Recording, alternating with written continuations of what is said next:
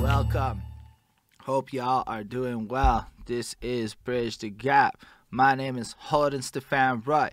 Joining me today is Fel, and this is the show where we talk to interesting people such as yourself, and we go through your life and we extract some knowledge nuggets along the way, and we learn some stuff, and we, we just talk, and that's basically what the show is in, in a very concise nutshell.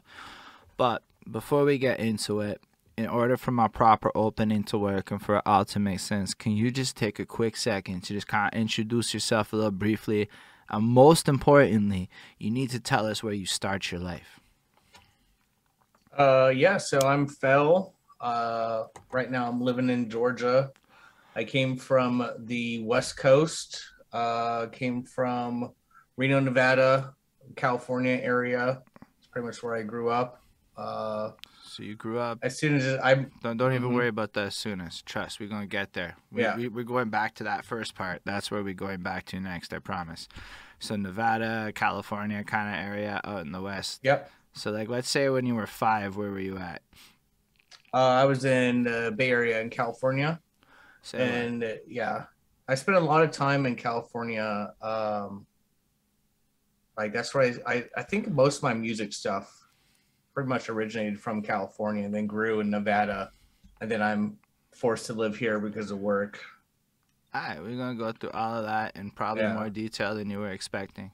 On that note, I do have a proper opening question. And what's mad important is we're going back to the Bay Area for this one for everybody watching this. Mhm. Uh, how it works, a bit of a story. Uh, after that, um, after that, when it lands, we're gonna basically kind of just, uh, you know, let you talk and kind of go through it your own way.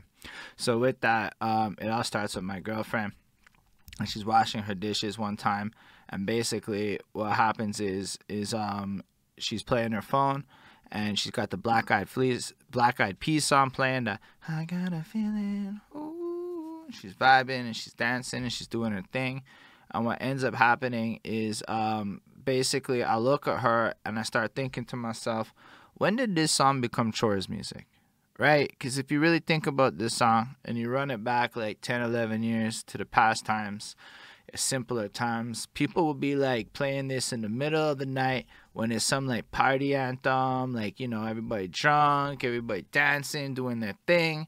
And then 10 years goes by, everybody gets 10 years older. The song, it doesn't change at all because it's a song and they don't really change at all. And then the context that we have in terms of our relationship with that song changes so drastically that it's no longer super faded drinking partying trying to meet people type vibes. And it's now washing the dishes and trying to do chores and you know maybe working out and being kind of productive vibes which got me thinking about the whole transition of musicians and the journey that we all go on across our lives and whatnot and i started realizing that as musicians, the musical journey starts way earlier than anybody really ever wants to seem to talk about. Like, you watch a lot of interviews. Okay, predominantly I watch hip hop ones, but I still venture into other genres and whatnot. And you find that most people be like starting the story in their adolescent phase when they or when they first come into contact with music in terms of a personal way where it inspired or impacted them and then they start telling the stories of the, how they all got started. But usually that's kind of not really coming in early. It's like 9 10 11 years old where a lot of people started. But really music is one of those things that impacts us from the very very very beginning. Like when i'm saying beginning i mean if you run it back to wherever you was born there was probably some music playing in that room and basically you know you were already absorbing it as a wee little baby. And i say that because i can remember being like five in montreal and we in the apartment and my dad's got all these gray boxes that would take him forever to set up the amp the preamp the radio the tape deck all these different things with the little wires and the speakers going out all over the room and we bumping his led zeppelins and his stuff like that kind of uh, during the daytimes and certain vibes but at nighttime it would be the EDM club music straight from the clubs over the radio, you know, coming. Uh, that's that Montreal thing. Was, I'm sure it happened everywhere, but Montreal was doing it for big time every uh, every night. And then uh, my mom, she like loves songs and musicals and soft rock and a whole and disco. She really liked disco actually, and a whole bunch of stuff like that. And like it kind of created this little ambiance of music that would kind of stick with me and become the soundtrack of my life long before I had any control over it. You know, like it wasn't like my musical story starts with I like this. Nah, it's my parents like this stuff. I was kind of forced to listen to it and then one day the next everyone else starts the story. That's like kind of chapter two sort of thing. So I was hoping as you could run us back to the earliest Fel that you could remember being and tell us a lot about what it sounded like to be you when you were growing up before you had any control over the musical choices that you listened to. Yeah. Um so I think the earliest I can remember is my my parents the earliest I can remember is I was sitting, I think it might have been like first, second, third grade, and we got this flyer for a, a choir for the um, Golden Gate Boys Choir for auditions. And I gave it to my mom. I remember this. And then they took me to the choir to audition because it was like one of those choirs where you had to audition to be in. Right. And um, yeah, uh, I auditioned because I, I guess since before, that, that's like my earliest memory. But before then, I guess I was singing a lot and stuff like that. So they were like, "Oh, he he can sing. Let's let's you know, uh, send him to his choir."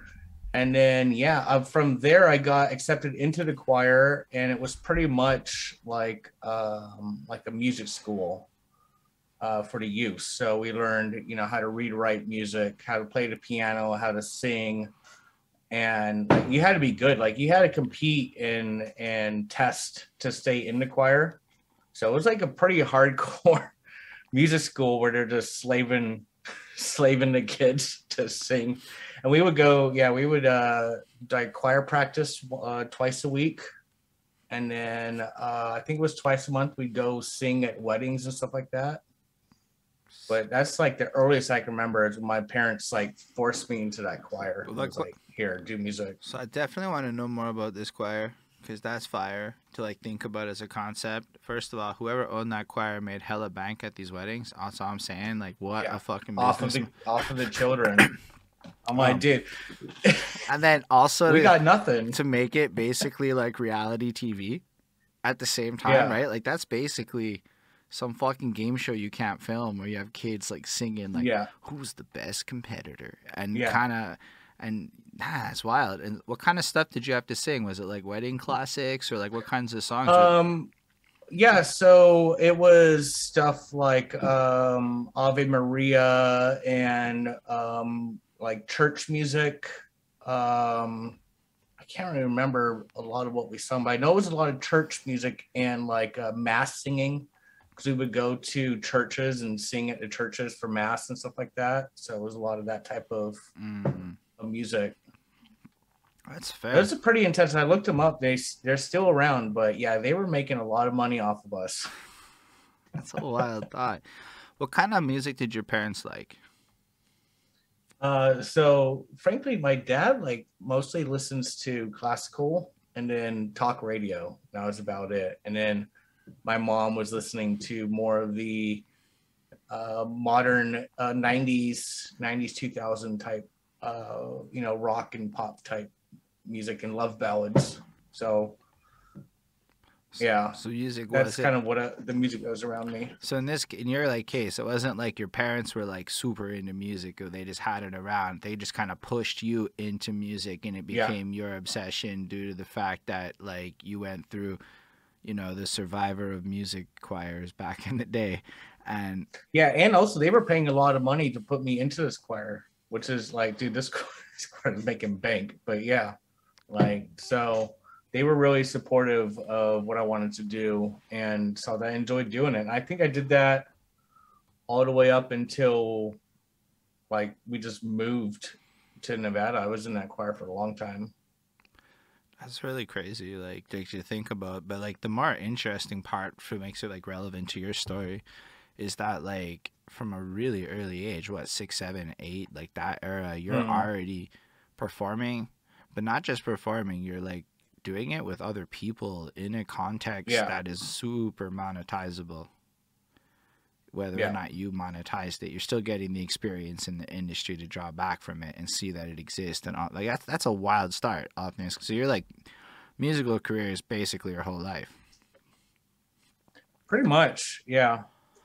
So you And I remember, I remember before then I'd like toy on the piano and try and like, you know, just press notes. I didn't really know what I was playing. So they probably were, were just seeing, oh, this guy is interested and can sing. Let's put him in to the choir.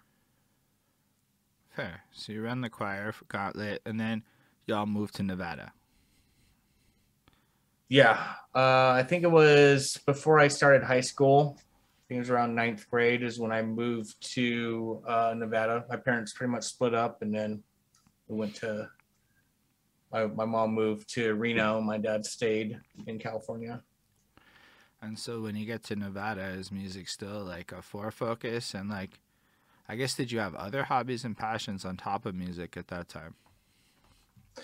Yeah, so uh, I really like just making stuff and design, and I was actually starting to. Which what my career is? I'm in. Uh, I'm a game developer. I, I make video games, so I was also throughout my life on a computer all the time, like creating either programming or on like uh, level editors, making levels and stuff like that. So it was kind of doing two things at once. So you were the kid that was- was like mhm. fucking with all the level editors. Yeah. No, honestly, that's Yeah. cool. Like back in the day, I never had the patience for it. But now that I kind of get a base level of coding and shit, I'm like, okay, say a word. Mm-hmm. That's like a really use. So like, let me ask you a more modern question. Like when they drop like the that Mario game where you can make custom Mario levels on the Switch and shit, are you like mm-hmm. excited for that? Like, are you all on that? I really like Mario Maker. I love games that they have their own editor because I'm just like creating. Like right now, I've been playing Escape Simulator and been making escape rooms on that because it comes with its own editor. Like I love doing all that type of stuff. So it's almost like more fun for you to like create your own level to contribute to the like greater game than it is to play the game. Yeah, and I feel the same way with music. I just love. I like pretty much all I do is create and design, and it's either music or music or games. Mostly music, and then I work, which is video games. But every now and then I'll find a game that I like and I'll play it for a little bit. That's so cool. Like for me, that's like cool because I have no real like good at it. I'm not good at game design, but I'm fascinated by game design. I literally watch over the last couple of years like hours and hours and hours of videos of guys describing all the things designers choose to do because Yep. they notice it and I don't notice it, so I let them notice it for me, and I find that highly Mhm. entertaining. So I appreciate like the entire industry of it. But like going back to I guess when you were in Nevada, so when you're down there, now that you've like passed out of the choir phase, what kind of like Yeah. happens next in your journey? So yeah, what I was doing, I was pretty much just being a truant and not going to school.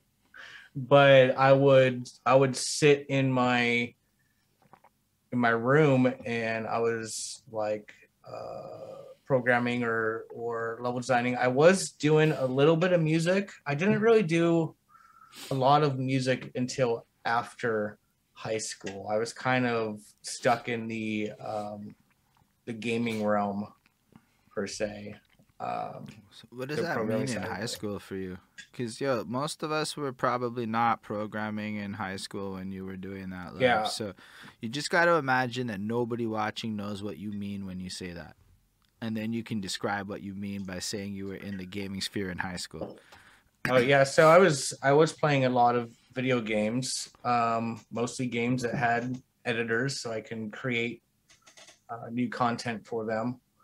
Um, and then I was also uh, back then uh, in DOS. They had, which is the operating system and command prompt. Uh, QBasic was uh, available for anyone. So you just pretty much typed in Open QBasic, and it would open up this software where you could write code in QBasic, which is um, one of the basic programming languages to make a game in. And so I started learning that, and I was uh, I was actually programming a lot in uh, high school. And it was funny when they had a computer class in high school. As a freshman, they pretty much um, skipped me all the way up to the senior uh, computer class into web design. Because I, I like the first day of programming class, I showed the teacher a game I built already, and she was like, "Oh, you're way too advanced for this." That is fucking incredible. Yo, couple questions. Well, mostly from Ismail. I gotta keep in mind Ismail being in the software sphere. Personally, I'm in the software sphere, so we both down to hear you talk that tech is all I'm saying. Um, his first question though is less techy. Is more, did you play Little Big Planet? I played Little Big Planet. I don't think so. Yeah, I did. It not. sounds familiar though. I know I kind of know what it is, but I do not know what it is fully. The other thing Yeah. is, are you down to create content in the metaverse, which is kind of one of my normal end of year interview end of interview questions, but screw it. Ismail asked, I'm fucking curious. Are you down to be a metaverse content creator as a video game industry dude? So I think it is pretty interesting. The metaverse. I think virtual concerts are a pretty cool idea, where people can go go see a concert in VR, or you know, if you have, if you don't have a VR, you can just go to a place. Everyone can go to a place virtually, and um, go to your concert, and then you can also combine that with then selling. You could sell you can like self promote your work as well and sell like custom NFTs and stuff like that in that sort of platform. I think it's a really interesting idea. I think I think there's a lot of money in it if if it starts like kicking off. Yo, it's totally got money. It just needs people who know how to code in the game. Because personally, I, I got crazy ideas for the metaverse. I just don't know. I opened up Unity one time, my guy. Yeah. I closed Unity. That's basically. So I uh, I actually recommend the Unreal Engine for anyone who's starting off because they pretty much um, make the base of the game for you, and it's a very visual based engine. So if you, like you really don't need to know how to code to make a game in Unreal, which is Nah, I totally hear really you. cool. It was like, okay, because I went into AltspaceVR. Because more like, I was like, yo, how do I create like this in VR Mhm. and brand it? And then they said, yeah. Unity. And I said, well, what's Unity actually? And I downloaded it and learned how little I know about actually doing any of that stuff. So, yo, if you know how to do that stuff, Yeah. oh my god! Unreal 4 so Unreal 4 has uh like plug and play for VR stuff. You can pretty much just run it and all this code for VR is already in there. Is it This is like really free to good. use Unreal 4? Yep. That's Unreal 4 is free. I may even try that. If I try that, Not a sponsor. Nah, it's just sharing knowledge, yo. Because the truth Yeah. is, like, look, what we're doing right now works in VR. There's there's almost like a seamless Mhm. transition from our ability to create it. It's mostly the ecosystems like surrounding it that are problematic. Like it's kind of clunky to stream a Twitch stream into VR right now, etc. But in the future, we'd just be like sitting there with fucking helmets on, literally just doing the same shit in branded rooms. Yeah. And when you're in VR or in a PC universe, you could do whatever you want for visuals, or like you could just be like, um, boom, transform, and you're now in Africa because we're playing this one song, you know? Or you could like really custom 3D environments for the viewers. And I think that whole viewing experience is going to be amazing. And also make sure that they're also interactive. So be like, hey, play this mini game, and everyone who wins, you know, maybe it uh it activates something on the screen for everyone. you said know, just mini-game. getting people involved. You know how to make mini games. See, that's the difference between you and me. I'll be sitting there too busy Mm. thinking about concerts and settings, and you're like, bro, keep the people entertained while you're rapping. I'm like, this guy's yeah, I saw it. this one. It was um it was League of Legends. They did their uh Pentakill concert, and they had this really cool thing where it was like they had these moments in the video where everyone would like spam one in chat, and it would uh build up this progress bar. And then once the progress bar got full, it like exploded and then like changed the whole scene. And uh, I thought it was like really cool because it had everyone involved like to spam one as fast as they could. You know. Yeah, no, that's I think stuff like that's really interesting, and you could definitely do that in the metaverse. Like in VR, you just have stuff come up, like everyone play. Maybe you're maybe have like some like space song or whatever, right? And then all of a sudden, Space Invaders comes down, and people are playing Space Invaders, you know, or- while they're you could just like imagine a concert and then now everybody like doing some GTA shooter shit. like Yeah, and then what they're doing affects the concert, right? People would be scoring or something. or like yo, dope. imagine it even mad different. Like okay, so it's like battle rap and shit and then the crowd gets to like fucking fight in a video game context. And then based on the battle rapper's fucking Mm-hmm. Yeah. performance, they get better gear to fuck up the other side. You have a mosh pit. You have a mosh pit circle open up, and then you as your VR self go in and just mosh pit everyone. Yeah, I thought about that shit. So in that case, what you do because you have like your because I know you can go photorealistic with it at some point. I don't know how to do it. So like you have a room where your artist gets scanned and their avatar is like mad photorealistic, but that same Yeah. room uses AR projection to take the avatars that are in the VR space and project them into the room. So the person could Okay. be like moshing amongst the avatars while being captured photorealistically. I'm sure they can. I'm just sure I can't afford it. Yeah, you can do that. Well, no, you could do that because if he just has AR glasses, the program itself would Say just project where the word. players are. Because yo, yeah, I really think cheap. that would be like ideally a way to take it to the immersive level where artists in the room don't feel like it's cornball rap. Look, look, man, I, Hmm. rapping at a camera is just corny. I like it enough to Yeah. do it because it's worth doing, but like compared to rapping to like something like even the alt space VR hand wiggles, bro, those are actual Yeah. hands wiggling. So like it gives you a sense of something. So like that's so cool. I had no idea this is where this was going. Yeah. I very I, much well, I mean, it. we're here. we're here. Let's smoke some more. Ah, No, but you could uh you could go to a company like Sony and 3D scan yourself, then you'll have your model. Then you don't need to do that anymore. And then you just make the make the game or make the app, make the application. bro, we need to talk more and more. This might be better to keep going in terms of specifics off cam.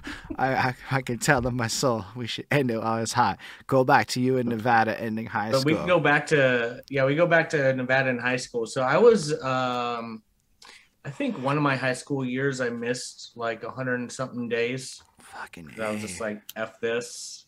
fucking coding and skipping school. Like it's Yeah. badass, but like also like way more badass today than it was back then. I imagine.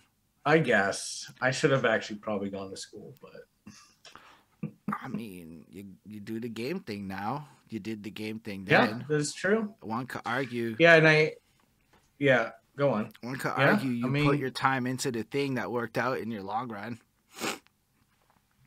Yeah, I'm just go back to my parents. I'm like, look at me now. I mean, Told you. I like I do remind my mom that people make cra- crazy money on Twitch playing games here and there, and that it's surprisingly Yeah. a viable career option to. Like on a low key end, you could just film yourself playing mobile games right now, make YouTube reviews. If you did enough of them, you'd make a couple hundred dollars a month, even if you were trash at Mhm. it. Well, that goes with anything. Even the music, I see a lot of the music people on Twitch. Like some of them are getting some good views. You know, and it's like one of these days. From what I can tell about Twitch, is all community. Like the people who It, it is. Mhm. pull views, put that effort into making friends. And yo, even Uja Mhm. Nightshade was like, yo, go network. I'm like, fair. like every time Yeah. I talk to anybody, it's like go net like reach, exit, he's here. But yo, his stream's late. I'll be watching him fucking play Jackbox with people, but his like whole personality is like way nicer than me. I don't know I could be as nice as he Yeah. is and his like demeanor and shit. But that's not necessarily how you have to be. But like watching other people do it, but then you just get to know them and you get connected with it. Like, and you figure, I figure out more that like it's important for me to find people who share the goals that you have. Almost what beauty of Twitch is that like via I guess Discords and shit, you can link up with more people. Big misplay on my end, not fucking with Discord at Mm. first, but like when you squad up and you make friends, so like I know a bunch of those like freestyler dudes, and I just kind of talk to them here and there, on, you know, and then over time we rate each other. A lot of it is rating each other. Yeah, If- I think it's what it's about is that community, especially with all these groups. Like, you know, you meet up with other streamers, other groups, and like, let's build this family, you know. that's kind of it. But yeah, so uh after I think it was like pretty much after high school is when I to get back on point. Yeah, it's You wanna alright. get That's how. No, bro, point. it's like this. That's the whole show. It goes there, back That's on fine. point. There, but then so yeah, Yeah. we can go back on so point. yeah, so after high school is when I started actually getting back into the music again. Um Are you still in Nevada after high school? I'm still in Nevada, yeah. So I pretty much had a five year party period, which don't want to talk about, but it was a fun party. And then I was like, I should go get. I my dad was like, uh, I will I will help support you if you go to college. And I was like, okay, well, I kind of need help supporting right now, so I'll go to college. So I went to college. I had two options. It was either programming or uh, music because at then um, I picked up the guitar. I can't remember when I was picking up the guitar, but I picked up the guitar and started playing it. So I was like, I'm gonna go to college for music, and I went to college for uh, musical performance for the guitar. And then um, I mean that really started kicking everything off. So yeah, it was crazy. I was like full music in my in my kid half teen years, and then a break Well, of you, like hold on. hard. You You know, know what's interesting about the party phase? You might not want to go into detail for. Yeah, I think it's an important phase for musicians to go through. You know Yeah. why? Because nobody talks to fans enough. I promise. Everybody you Mhm. partied with was a fan. yeah. That is true. It, it was a it was a fun period. I think, like you said, everyone needs to go through it. I did almost hit rock bottom, which I also think a lot of people should go through as well. You really need to know what it's like to have nothing, so that you don't want to go back there in life. You know, that's the point. You look back, it's like, man, I don't want to do that ever again.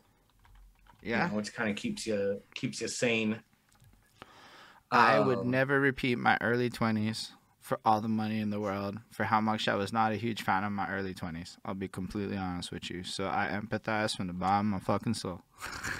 Yep, I did uh, pick up the guitar then though, and I think that was important during my party life. One of my friends, uh, he was the guitarist in the band, and he showed me how to play guitar, and then was teaching me stuff, and then that's I started like really playing guitar then to kind of get my mind off of partying so much and trying to get myself back into stability. So I was like super hyper hyper focused on playing the guitar.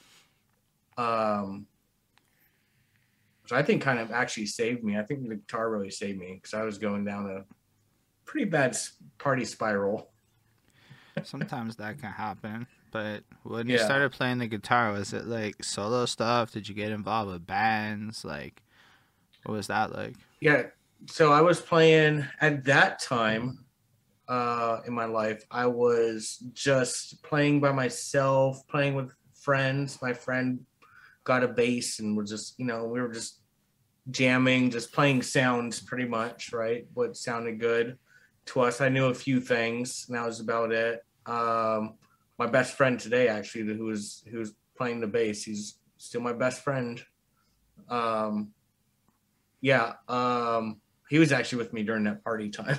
but yeah, Yo, uh, and a couple other really- people. If people are still friends after Mhm. that, they be real friends. Yep. Well, you know what? It takes it takes you losing everything to know who your who your true friends are.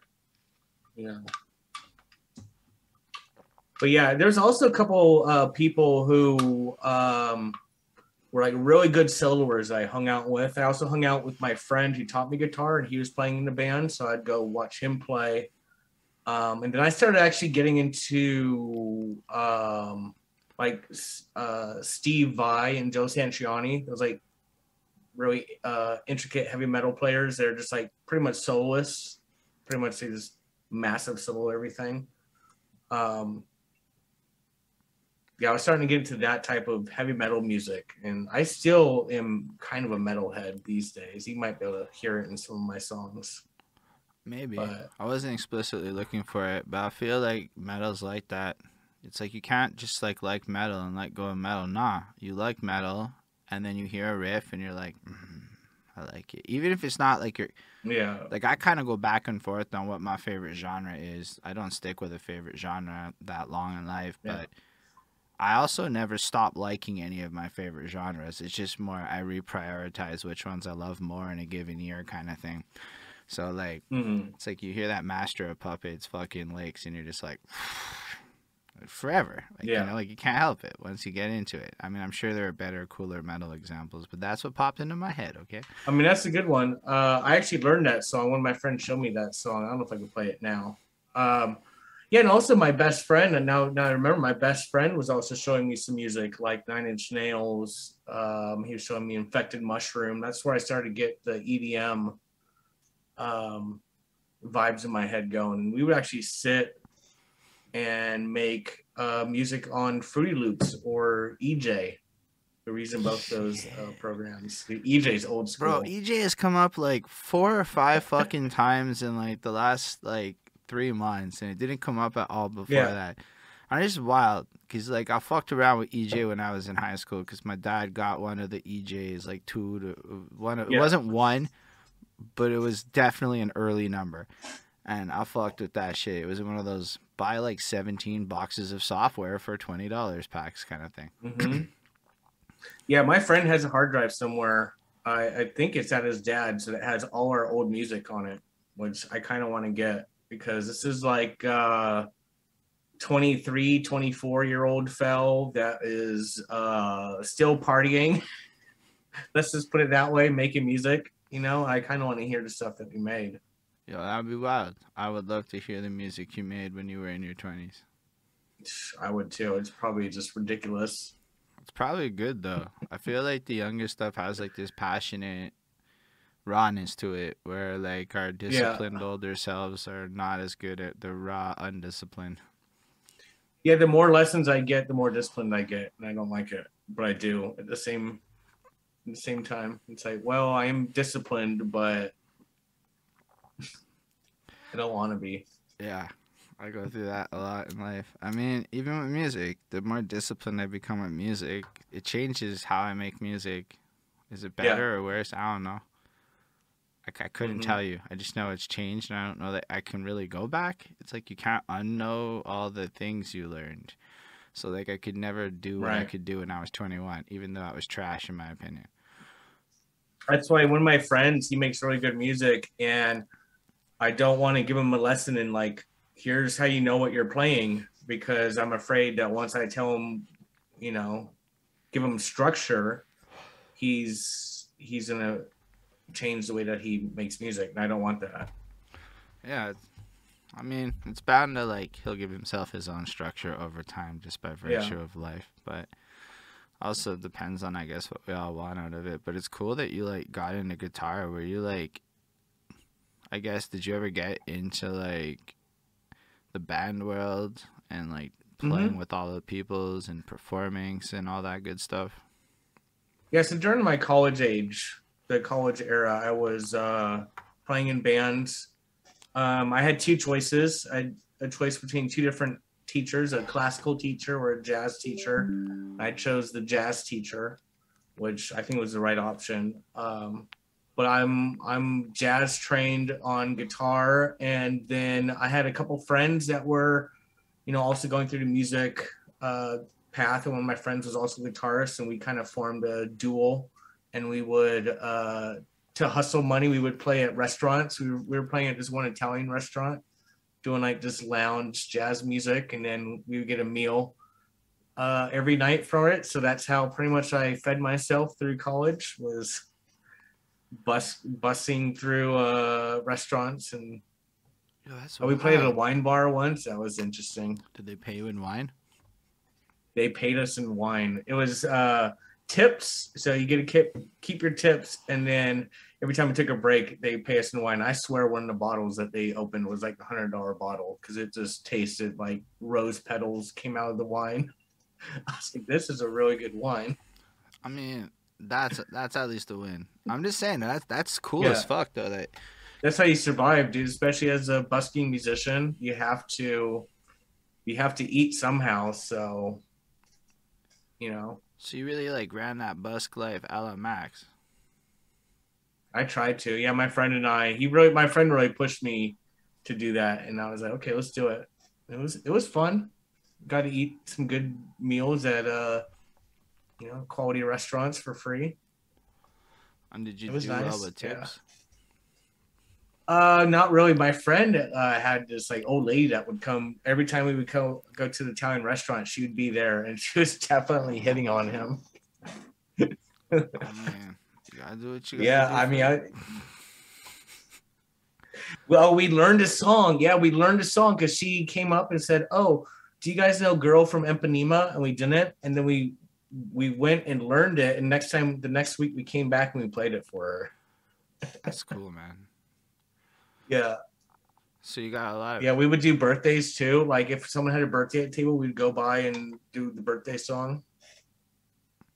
That's cool. Yeah, So you ran that for a while, and then what kind of? I ran that for a while, and I was also, uh, you know, game designing as well. I was, I was uh, one of the.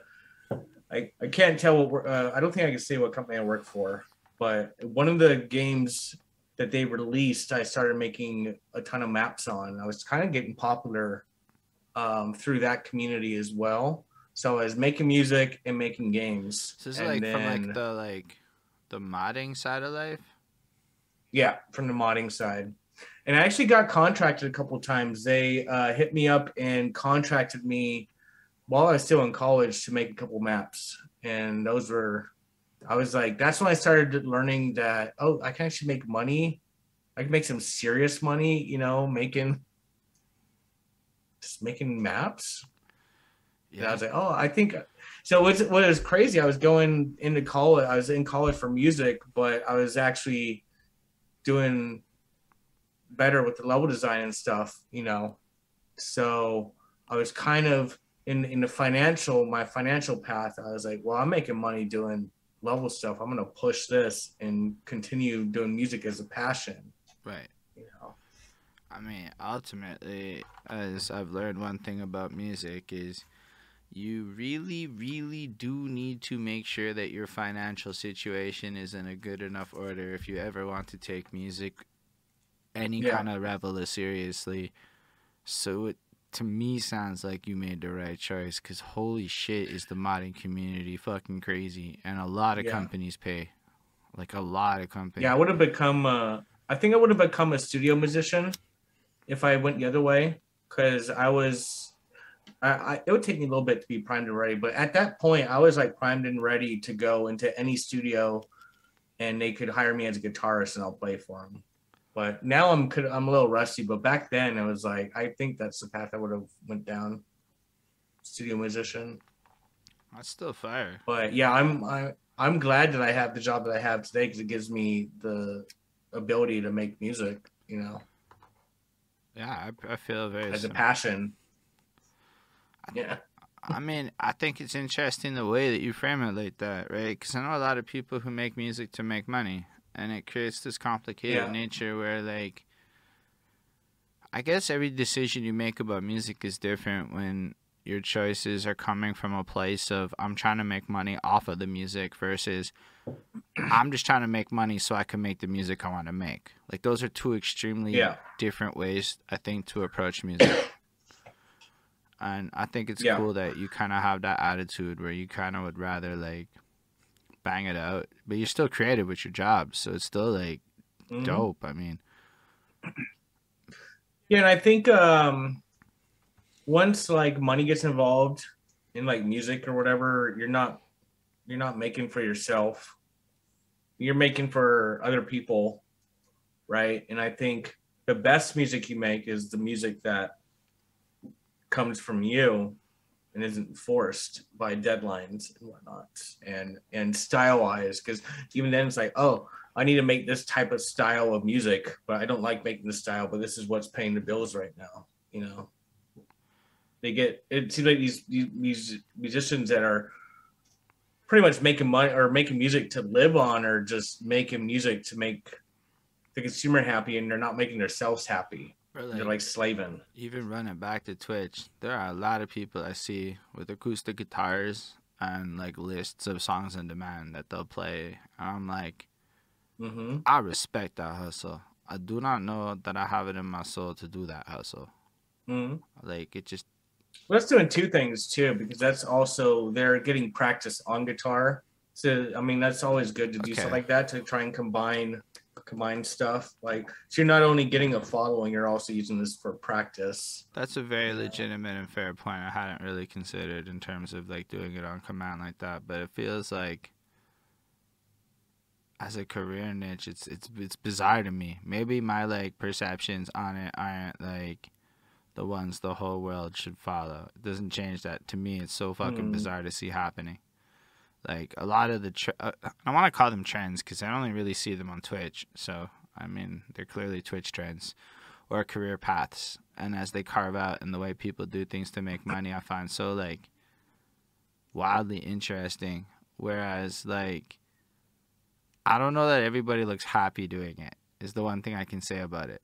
Some people Yep. really look happy. Yep. I would argue most people have that smile that like is more like you not because like yo, when you grind it out like long long time, you hit that point where you fucking hate going live, even then you do it anyway still, hmm and that's what I see a lot of in people, and it's like I don't know, I'm kind of glad I don't do that so I don't feel that. Yeah, I found I was actually when i when I kind of started going hardcore into streaming, it kind of felt like a job. and I didn't want it to feel like a job, so I I cut my days back, cut my hours back, and it's you know, it's way better for me now. 'cause I'm just I'm just streaming because I want to hang out with my community. Let's let's make some music, or you know, I do music feedback, so let's hear everyone's music, or I do live sets every now and then. You know, this is party. You know, That's dope. I mean, instead of grind. I see some streamers that are like eight hours a day every day. It's like, how do you do that? Uh, I could do four hours a day most days, but I don't know how you do eight hours a day.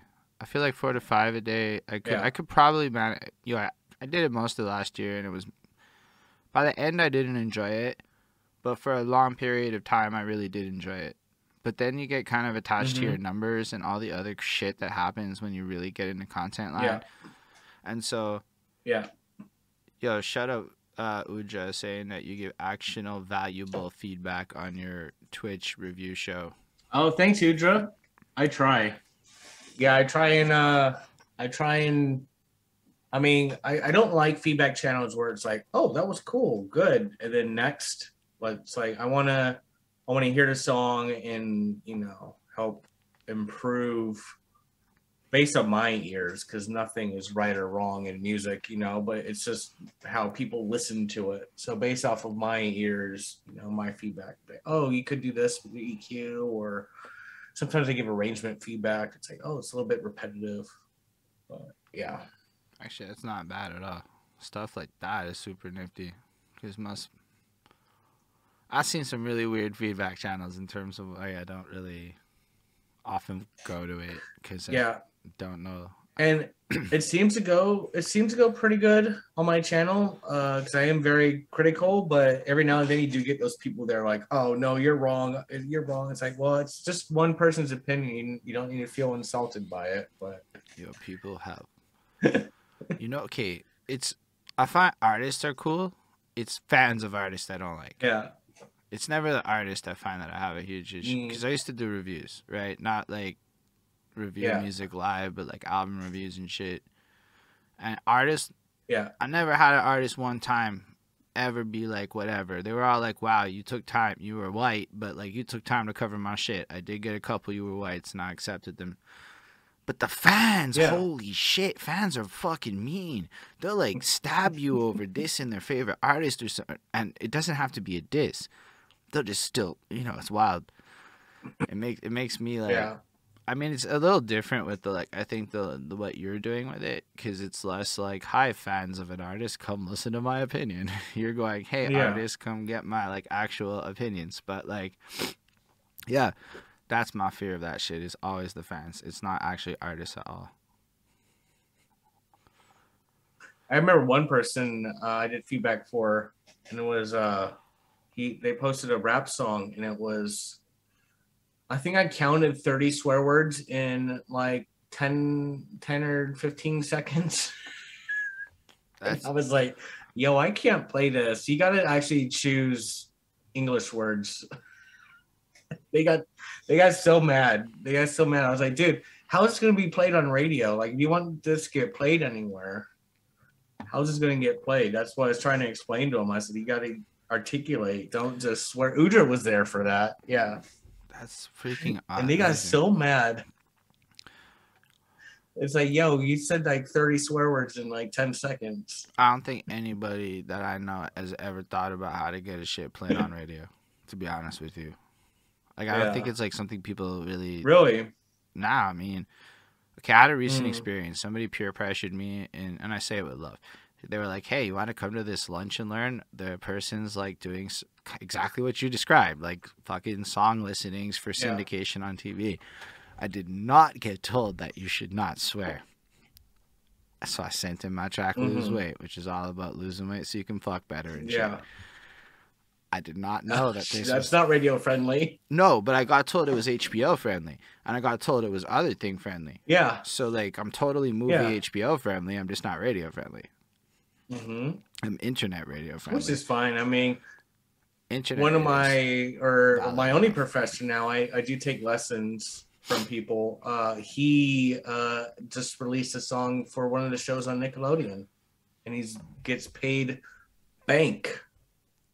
Bank. Like you know just follow the money is what i'm saying. If people say you're hbo friendly glad go towards hbo material. Let's go.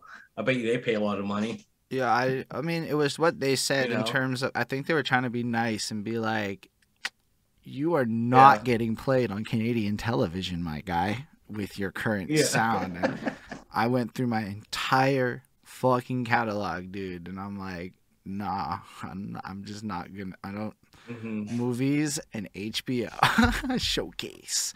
It ain't gonna Yeah. be no fucking Yeah. um, stuff. But It's a lot of money Woodrow makes a good Um, point though. S- uh, just swearing when done right, saying something in a dope way can be effective, but Yes. some people just loop swear words for nothing. Yeah, if you're gonna swear, it needs to have meaning. It's not just dropping the f bomb for no reason. You know. That's fair. But yeah, I was gonna say, uh, even video games. Uh, my friend was telling me, one of my friends who works uh, where I work, he's one of the audio guys. He was telling me that they they could pay if they were to buy a song from someone, they could pay up to five grand for that song because they're buying it and licensing it and you know taking that song from you. Like, Yo, okay, dude, single so songs make a lot of money.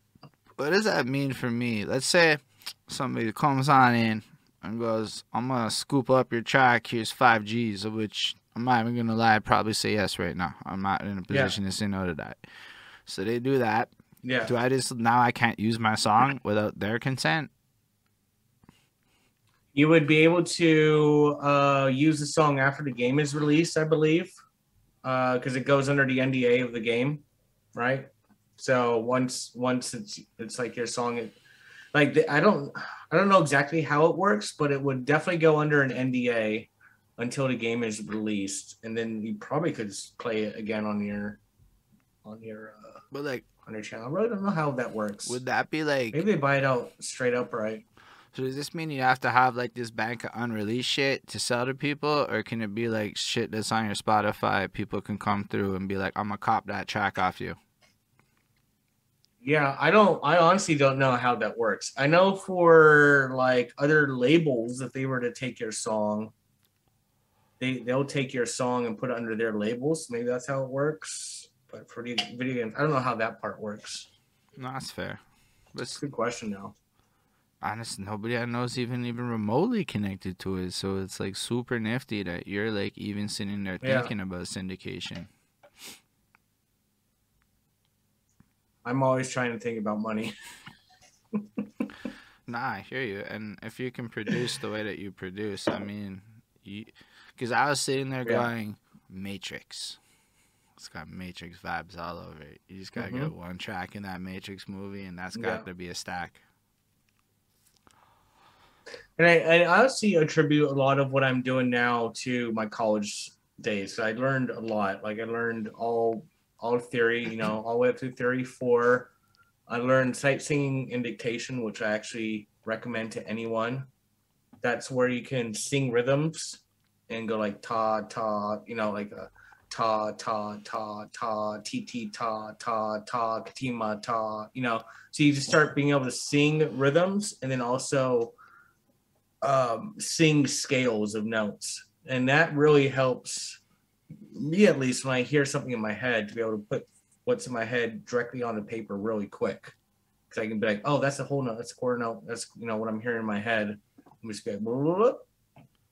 So I really recommend sight singing and dictation. That was one of my classes that I took in college. Um, I also recommend learning piano. People should learn piano. I took four years piano. Um, that's super useful for making music. So like, at what point? The do you- theory, So yo, at what point do you stop like playing guitar? I guess not that you're saying you stop, but like just the guitar and busking and all that. What kind? What is it kind of? You get like the gigs doing the fucking you know maps and whatnot. And at what point are you now like electronic producer man? Like that seems like a bit of a transition. yeah. So throughout my busking, I was still making electronic music. Um, so I was playing guitar and then I was like making little, you know, making electronic beats, but nothing like nothing to what I'm making today. But I think it all turned after I moved here into Georgia. So I got a job offer for the company that I was modding for. I poked them for about six years until they said, "Fine, we'll hire you." Yeah, that's So they hired me. That's wild. Um, it took six years. nah, but Uh, I mean, you now they say can't it, get hold rid on. of me. You say it. It took six years with the chuckle. Then you added an actually a great caveat Yeah. point. They can't get rid of you. But I mean, that's kind of how life works, right? Like if you want some shit, it Mhm. like might require that level of effort to catch the attention of the people that you want. So it's actually really commendable that you put like six years of effort into getting the job that you have because it's an ill ass fucking job, all things considered. Mm. Yeah, I always say whatever your goals are, just keep working towards it, and it'll happen. You know, it may, it'll never happen when you want it to happen, but it'll happen. You know. That's true. But yeah, then after uh after I moved here, uh one of my old bosses actually used to make uh club and techno music and actually would play it in a club and he was talking about it and then that got me back into thinking, oh, I should start making music again. I think it was like two and a half, it was almost like three years ago. Then I started making music again. So like And then uh, I'm very fortunate because this job has been able to provide all this equipment around me. Yeah, know? the way Uja Nightshade's describing your creative process, you sound like Michael Jackson. Because that's what he. Those things first. Oh yeah, I did sing it. It's that's the sight singing dictation I was talking about. When you can sing something out loud and then uh, write it down on paper. That's that's where it comes really useful. so because there's a lot of times uh, at least for me i don't know about for other producers when they're making music they'll hear stuff in their head like how do you put what's in your head directly on the paper right I mean, I've talked to producers and I've seen them do stuff. Um, they click buttons and then they click buttons on their keyboard. They, they what I mean is they click. I'm gonna Oh, open no. up this motherfucker and then they open up the keyboard. Or yeah if they have the drum machine, they'll fuck with the drum machine or the pad pad Yeah. machine, and they'll be like, and the I mean that wasn't it, you know, that was me, but like they'll do Mhm. some shit like that, yeah and then they'll chop up whatever samples they chop up or not. They'll take whatever thingies they take, and then they push more buttons, and then they tweak more knobs, and they tweak and more i wish i could plugins, do that and then the next thing you know. that's what i'm saying like the more structured Beats. yeah However, so go ahead none of that shit Yeah. sounds like what you do, and what you do doesn't sound a damn thing like what they do. And there's like stuff in the way that you compose that I think is fucking riveting. To be honest with you, in Mhm. ways where maybe some of the other people's stuff is. It's not like riveting in the same way, because I don't want to say other people's stuff isn't riveting. That's not very nice, but there's ways you do your transitions that I find fucking nice. Mm-hmm. Well, I appreciate that. So like Yeah. I feel that. And and the way that you do your thing is cool. It creates style. And style is really important and highly underrated in music. Mm-hmm. Yeah, and it also goes with um, a lot of times you have to do a lot of referencing. Like if I'm trying to make a certain type of beat, I'll sit and reference songs and see like what is my song like. I'll I'll reference like top charters and be like, what is my song missing? What you know off of this song that has 20 million plays? What am I missing? Right, and try and do stuff like that and also lessons. I'm still taking lessons. I'm treating it like college. Like I get a lesson from Ivan Lefevre. Um, I don't know if you guys know him. He used to stream a little bit, but now he's uh he's working for Nickelodeon and all these other plays. And I think he actually has a couple songs on HBO as well. That's fire actually. Uh, but yeah, I take a hour lesson from him once a month, and basically we talk about producing, sound quality, and um, production on my music, which is basically if you don't have sound quality, you're not going to compete with what's out there. Your sounds need to be banging. you you know, It Every- may be good, hold on. yeah. everybody says that to me. And the worst sound quality I ever produced got me more organic Mhm. love than the best sound quality I ever produced. Now, I'm not going to lie to you. I could never sell that shit. hmm but organically there's a whole mixtape game people over like kind of ignore from a sound quality perspective but i hear what you're saying because when you have good headphones right this is what's mm-hmm. actually because when you have good headphones Yep. bro i can't even listen to this shit next to other shit Yep. but when i have medium or worse headphones slash earbuds oh my god i can't tell the difference and then Yep. I was sitting there on this, like, cause my girlfriend got me these wireless earbuds, these little fucking Sennheisers, and they come with this app. And I'm sitting there fucking around with the mix all by myself, destroying the mix, fixing the mix, whatever. And I'm like, damn, man, mixing Yeah. is kind of weird when the whole world can just fuck up your whole mix on any fucking quality of speaker at the end of the day. Yeah, and so that's that's why there's uh, techniques like mid-range mixing or mono mixing. So you take the low end from like 500 down, and like the top end from like I don't know about 5,000 up. And you just cut that out. So you just listen to the mid-range, and then you set it on mono, and then you mix in that channel because that's pretty much what you know headphones are doing. Uh, the cheap headphones or any cheap speaker. So you're pretty much if you can get that to sound good, then it will sound good in all uh all speakers. Because if you want to you mix it the lowest quality and get that to sound good, it'll sound banging on the highest quality. And there's also tricks too, like putting your kick on on mono and putting your bass on mono because you know headphones, most headphones, cheap headphones can't do that stereoization very well.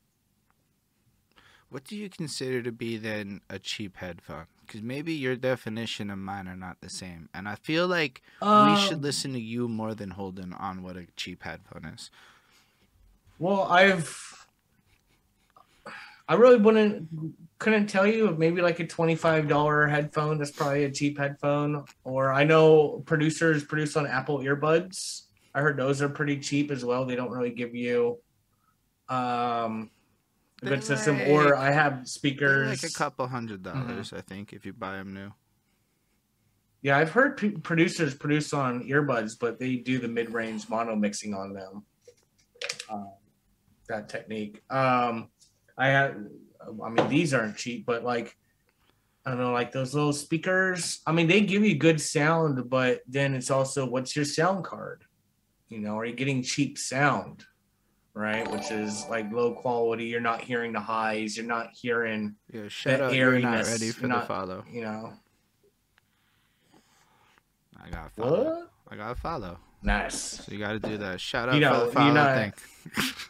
Shout out for that follow. But yeah, anything that's not giving you true sound, you know. And I think if you start, I've I've never owned a lot of headphones, so I can't really tell you how much in price, but it seems like um, the more you pay for something, the higher quality sound you get, you know. But especially for us producers, we need to hear that air. We need, you also need to hear that low end. We need to hear that true sound, right? And so in some speakers, it's like sometimes the highs are way too high in the speaker, mm. and it's just for that that speaker, right? So now you're you're turning all your highs down in your mix, but in, in actuality, they shouldn't be. Right? It's just your speaker type, you know. All that matters. Yo, this is why people need producer friends. Cause like I be a rapper and I do all kinds of vocal yeah. stuff. And when I say I mix, I do not mix by you would not no never. I couldn't do what you do. Mm-hmm. I do some twist some knobs and hope it doesn't sound as ass as it did before. That's mixing. It's technically mixing. As long as it sounds good, dude. Good is so relative. Good, good, is so. Re- I am. Well, very aware of how low quality it sounds. But then again, 1980s punk sounds very low quality, and I still like it. So mm-hmm. sometimes it's aesthetic. But no, I, I, I plan on remake. One day I would like to just remaster my own shit because I never mastered it in the first place. So I don't know mm-hmm. if it's mm-hmm. really remastering at that point. But like, yeah, like, but that's how I, I see that. But it was just interesting to me how as much as a lot of people chase perfection in sound, I've had some of the best results in my career with some of the worst ass sounding fucking mixes in my life. It's crazy. Some of my some of my least favorite songs are have the most plays. I'm like, why are you listening to this? This track's garbage. I just don't understand. Yeah, I don't think music makers have any idea why non-music makers listen to music. Is my theory. I've been yeah. trying to spend the last couple years figuring that out. But my girlfriend was not a fan of my music for the longest time. And then I started trying to figure out what she listens to. And honestly, all she cares about is if she can fucking bop and dance and move her head to it. And like it doesn't go that much deeper yeah. than that. And I'm like, huh. Damn, have I overthought so good. much. It's a good kick is all I need. Yeah, it's crazy. Um because I think as artists we are overthinking it, and we're also hearing the song hundreds and hundreds of hours, you know, and we get just sick and tired of it. And then we give it to a brand new ear. Like we never get the experience of someone listening to our song for the very first time. You know? That's true, but like like I noticed this thing with rappers because I don't know a lot about how producers are or guitarists are or other kind of because it's all kind of different communities and arguably different personalities mm-hmm. whatever role you end up taking shapes you a little bit in it i think and i noticed that rappers and particularly stand-up comics do the same thing they perform for their own and so rappers yeah. hear shit in bars that like nobody else hears and when I mean nobody else, I mean like none of my colleagues at work hear the cool shit. They just don't care. It's like they just don't want to see it or they don't have the mm-hmm. same passion or desire to like learn why some shit's dope. And so it's almost like if I ever want them to give a fuck about my music, I can't be worrying about some of the things I think are dope. I have to figure out what other people think are dope and that has been like the biggest challenge of my life lately. I I think that's also because like you're so into into that craft, right? So if you think of let's say me playing guitar, at once I started playing guitar, I would hear every single song differently because I would start hearing the guitar parts in the songs. Like, oh, he did this and he did that and he did that. Whereas if I would have never played guitar, I would have never noticed that because I wasn't, you know, not doing guitar over and over. Or when I started started uh, learning some drum stuff, now I'm listening to drums differently, right? So I think it's just it's we're in a different mindset where we're hearing stuff differently because we're just in that craft, and other people just want to hear something that they enjoy, right? And nobody can I think control it's, it's very difficult enjoy. to show someone yeah it's very difficult to show someone every intricate thing that you did like you know it because you've been doing that craft for so long, but you know, no one's gonna know that you played a G major seven chord to an E sus. You know, no, oh, that that chord change is so epic. Well, yeah, to to me or you, that's epic. No, bro, I don't know but, what that chord change know, means. Like you could have just said any two chords. I just I just said a random. I just said random chords. but I'm just I'm just for an example like that. You you know, the producer would be like, oh, that was such an epic change I did, but to the listener, it'd be like, oh, that that sounded cool. You know. Nah, I totally hear that. Cause like, at the end of the day, like it, it's like a almost like an art of, like sometimes it's about the skill of the music, right? And then I think that's Mhm. like kind of just the creation process almost, and like composition maybe. But like there's the composition shit, but then people want to listen to songs, and songs are fundamentally products Yeah.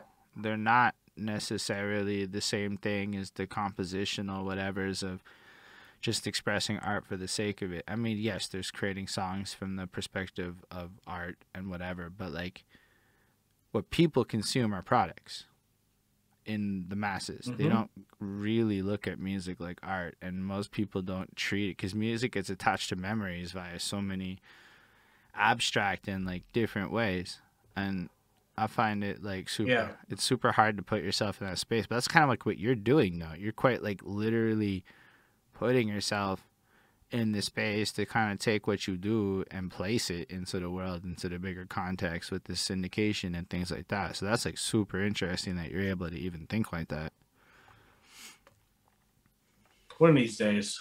I mean, like I say, you just gotta keep on pushing, pushing towards the goal, and eventually you'll reach it, right? You know, maybe one of these days I'll get something.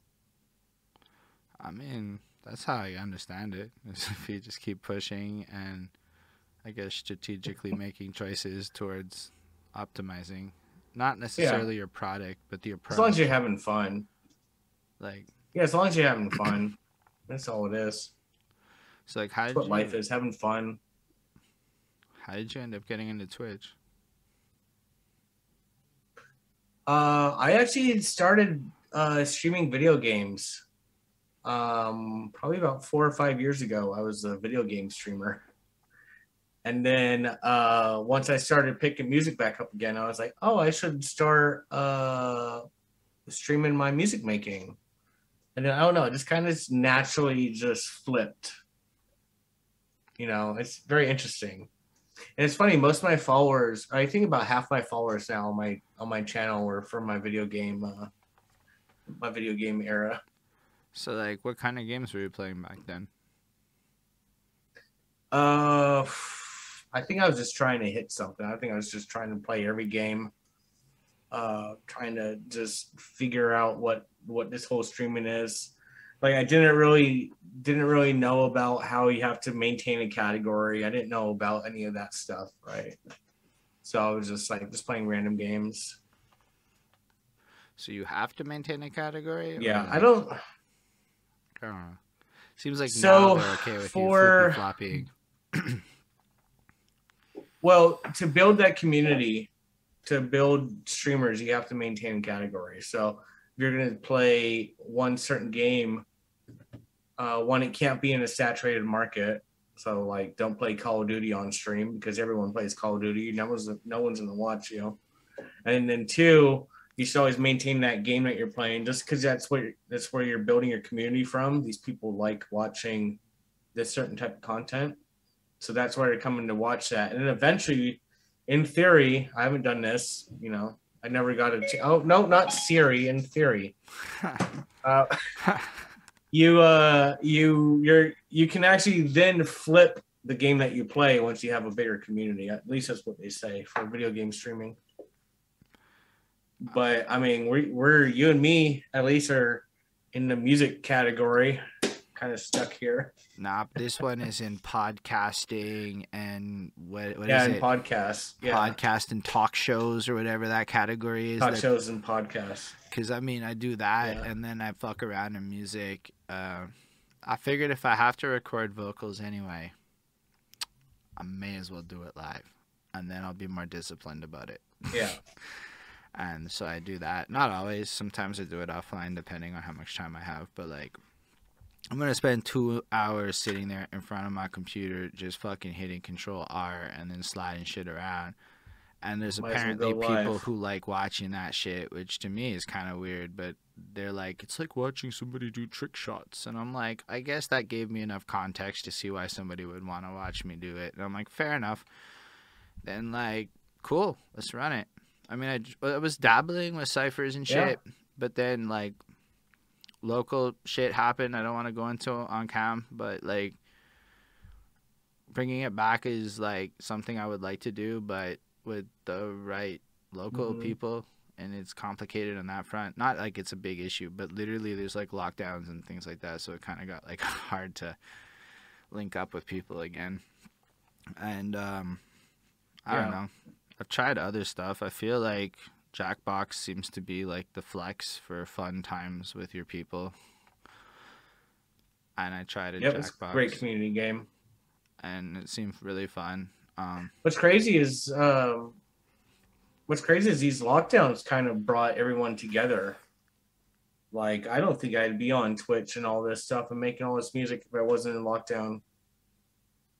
You know, and I think it, uh, especially during the first part of the lockdowns, I was like, oh well, I guess I'm work from home now, so that gives me more time to make music. Because I don't have to now commute back and forth to work. You know, it really opened up. For a lot of people, I think it opened up a second career paths for people, or you know, maybe not career paths, but a second path for people where they can maintain their job and now do something else, which is great. yes. Um, I definitely think that's cool. Although, I'm going to have to go back to work two days a week because they're like, you have to. Mhm. And I'm like, that doesn't sound awesome, but it also doesn't sound terrible. I have the weirdest mixes feelings to that. So, Yeah. but like, I don't know. Twitch has been an interesting experience. I do think, in a sense, it's like unlocked way different pivots in my career. I would argue, like it Mhm. changed because Twitch is like now the focus of what I do in terms Yeah. of delivery of content, whereas YouTube is now an archive. Whereas prior to Twitch, I was thinking YouTube first, which is a really different way of doing everything. And it's way more Yeah. formal and it's not as fun, to Mhm. be honest. But like, I'm glad I know how to YouTube. I mean, I'm going to apply those skills and try to do the proper YouTube thing at some point. But like, it's just trash the way YouTube's going and uh, as a platform. Like, yeah, all the cool people are quitting and doing private stuff. YouTube ain't gonna be Yeah. good no more. So I don't know if I want to really focus. On Well, what's cool it. about Twitch is is you're creating that content live, and if you do it properly, you don't need to do any editing, and then you just wait a little bit and put it up on YouTube. Yeah, unless you. Like I see a lot of streamers that are just like they got like a whole team behind them, swapping cameras, doing everything right, and then boom, they just upload the video up onto YouTube. Yeah, mostly like my dude's main role with editing is timestamping, so that he goes through the conversation and like tells me that between like zero zero and like zero five four eight, y'all talked about this and like that's the biggest benefit. But he barely edits anything out, and usually if there is something to edit out, it's like we stopped and played music for like twenty minutes or 50, whatever, and it's super fucking Yeah. easy to delete that shit because you do want to get rid of your music for YouTube. They will wreck your life, or at least they will not. They will not let you make any money on that video. Bro, if you just play music, yeah, I guess they uh the AdSense they just turn that shit off, huh? Yeah, it's um, I mean, like if it's your own music, you can get away with it. Like I've uploaded, cause like, I mean, but here's the thing: when I put my shit on DistroKid, I told them don't fuck with YouTube. So now nobody's claiming Yeah. my shit on YouTube, so I can put my music on YouTube. But if you click that button and say claim the shit on DistroKid or whatever one you use, then YouTube is gonna look for it and take the money Really? to give you back your clip back in your because they're, they're taking the money for you, but whoever you're working with is taking a clip. so it's like, oh, dude, I'm gonna turn that off. but like, um, and I'm- in a sense, it's like shitty as a this type of creator, but it's kind of like Mm-hmm. good as the other as a, as a musician. I know people fucking hate copyright and shit, but I'm like, wait till somebody steals your song and makes a million dollars. I bet you're gonna feel different about Yeah. copyright law.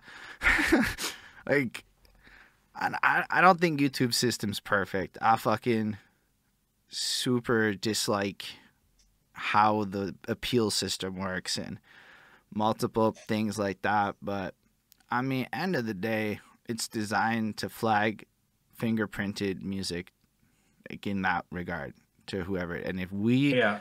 As musicians, choose to fingerprint our music, then it's literally just doing what we asked it to do when we did that side of it. Mm-hmm.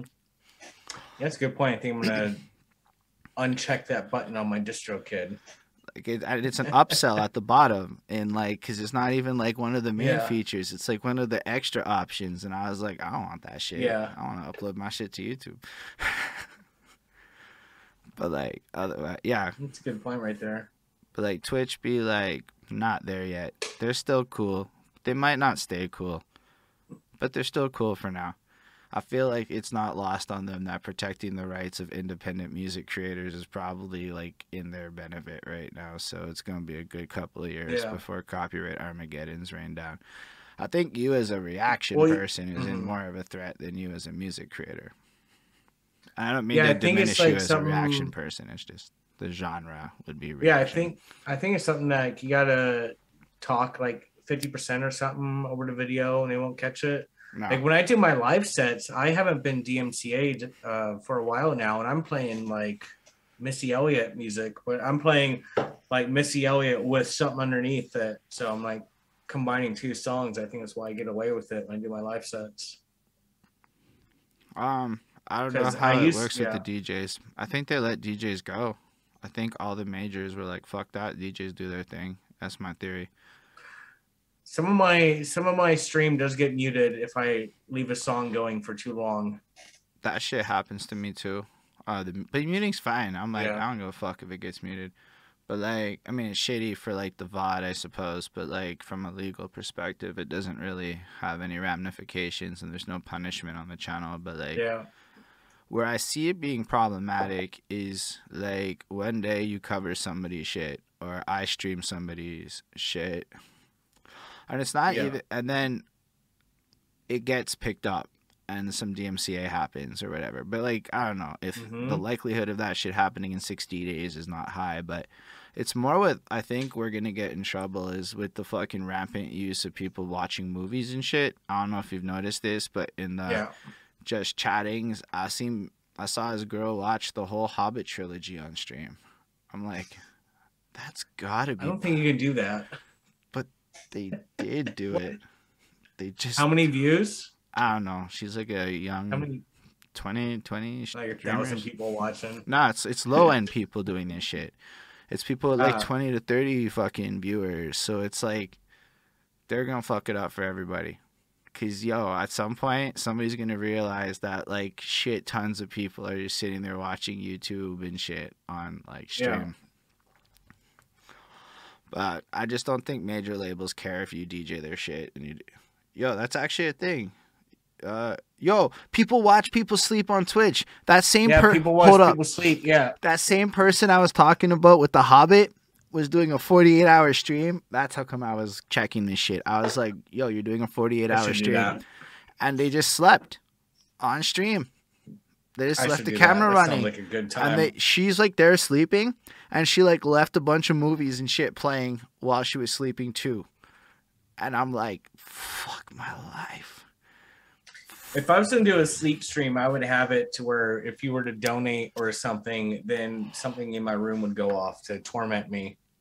I mean, You know, you'd make a lot of money on that. I would do it that way. but like you could also just Yeah. not do it and people would still probably watch you sleep you just make less money like yeah, but yo i don't i, I don't know. We ask Udra if Udra would watch me sleep. yo that's true okay so one time because i was trying to pitch my girlfriend on twitch back in the day uh, my girlfriend is your lady from Bunny. yeah, i was trying to like pitch her back in the day because like it was hard to explain how twitch was about to change from gaming into new shit right and i was trying to like describe this yeah. and i said That is a at this point in time Big switch. Um, I'm like, at this point in time, I bet we could find anything you think of, and we'll fucking like pull it up. Granted, the, Mhm. I, f- I since found Yeah. out the search engine is trash, and I should not have been so cocky. But she said, find me somebody studying, and we found a fucking person studying on Twitch. They were just reading their fucking textbook studying on Twitch. And I'm like, Those people are that was a real thing, man. And I was really like, okay, no. I mean, I don't know if that's hot, but it just goes to show the realms. But yo, I realize you can do so much on Twitch now. I've walked up the street and gotten seven people to Mhm. watch me on lives. I'm like, listen, if seven people will watch you walk up the street, in theory, if you're doing shit right, a hundred people will watch you walk up the street. Yeah, you see those. Uh, I actually like watching these streams where this guy's like biking in Tokyo or something like that, and he has his camera in front of his bike. It's so cool to watch him just bike ride through Tokyo at night, and he gets like thousands of people watching him. Yo, that's It's crazy. fire. I wonder, like, I didn't even know, like, I was thinking about like how you could like film cycled footage because like I cycle in, in like Montreal. I don't know. Maybe people want to see Montreal. like Yeah, to me, it's whatever. just but- uh, GoPro and uh, Twitch. Can you sync the Go? Yo, what's up? Soy's and real. Twitch, there's a- Does the Go? Oh, dude, Soy's in chat. Yo, Soy What never up, comes Soy? to chat. You're fucking special. If Soy Soy's one of my in. homies. Yeah, Soy's a homie right there. yeah, Soy's fucking dope. This is How many homies do we have? I saw you're not ready. you're not ready's I here. Udra's here. Of course. Ismail's here. Soy just popped in. Hella homies. Um, somebody else was here before, but, is I Soy forgot who real? it is. Mm-mm. Yeah, I fucks with Soy is real. That dude is like, So I here to learn about Fel. We kind of went through my life already. alright. so that's the way we summarize. Fel sang in the choir, and it was like Survivor boot camp. I mean, picture like Mhm. Survivor, the television show, meets a bunch of children in choir, meets Yeah. a dude who made millions of dollars off this shit. Boom. That's the early part of his phase. He was fucking with that. He made so much money. the next part of the phase is um, he moves to Nevada and discovers a passion for game editing and such. And he game edits a lot, which turns out to be hella lucrative down the line. And when I say game edit, I mean level designers, I mean custom maps, I mean modding that motherfucker. He was up there running that for a quick minute. Then after that, he decided to meet the people in real life and spend five years doing sociological explorations amongst the realms of the people who would go on to consume his music of right now to understand their psychology. And he invested heavily into doing something that most artists never really do. Well, he described it really differently. That's what I heard. Um, and then after that, he started to busk and do hella it shit where he played guitar for food and they wrote a song for an old lady and the old lady wanted to fuck his friend and they just bust around for a minute Yeah. and did their thing. She had a peg leg. I th- I swear she had a fake leg because she was like kind of got the little slide on that one leg.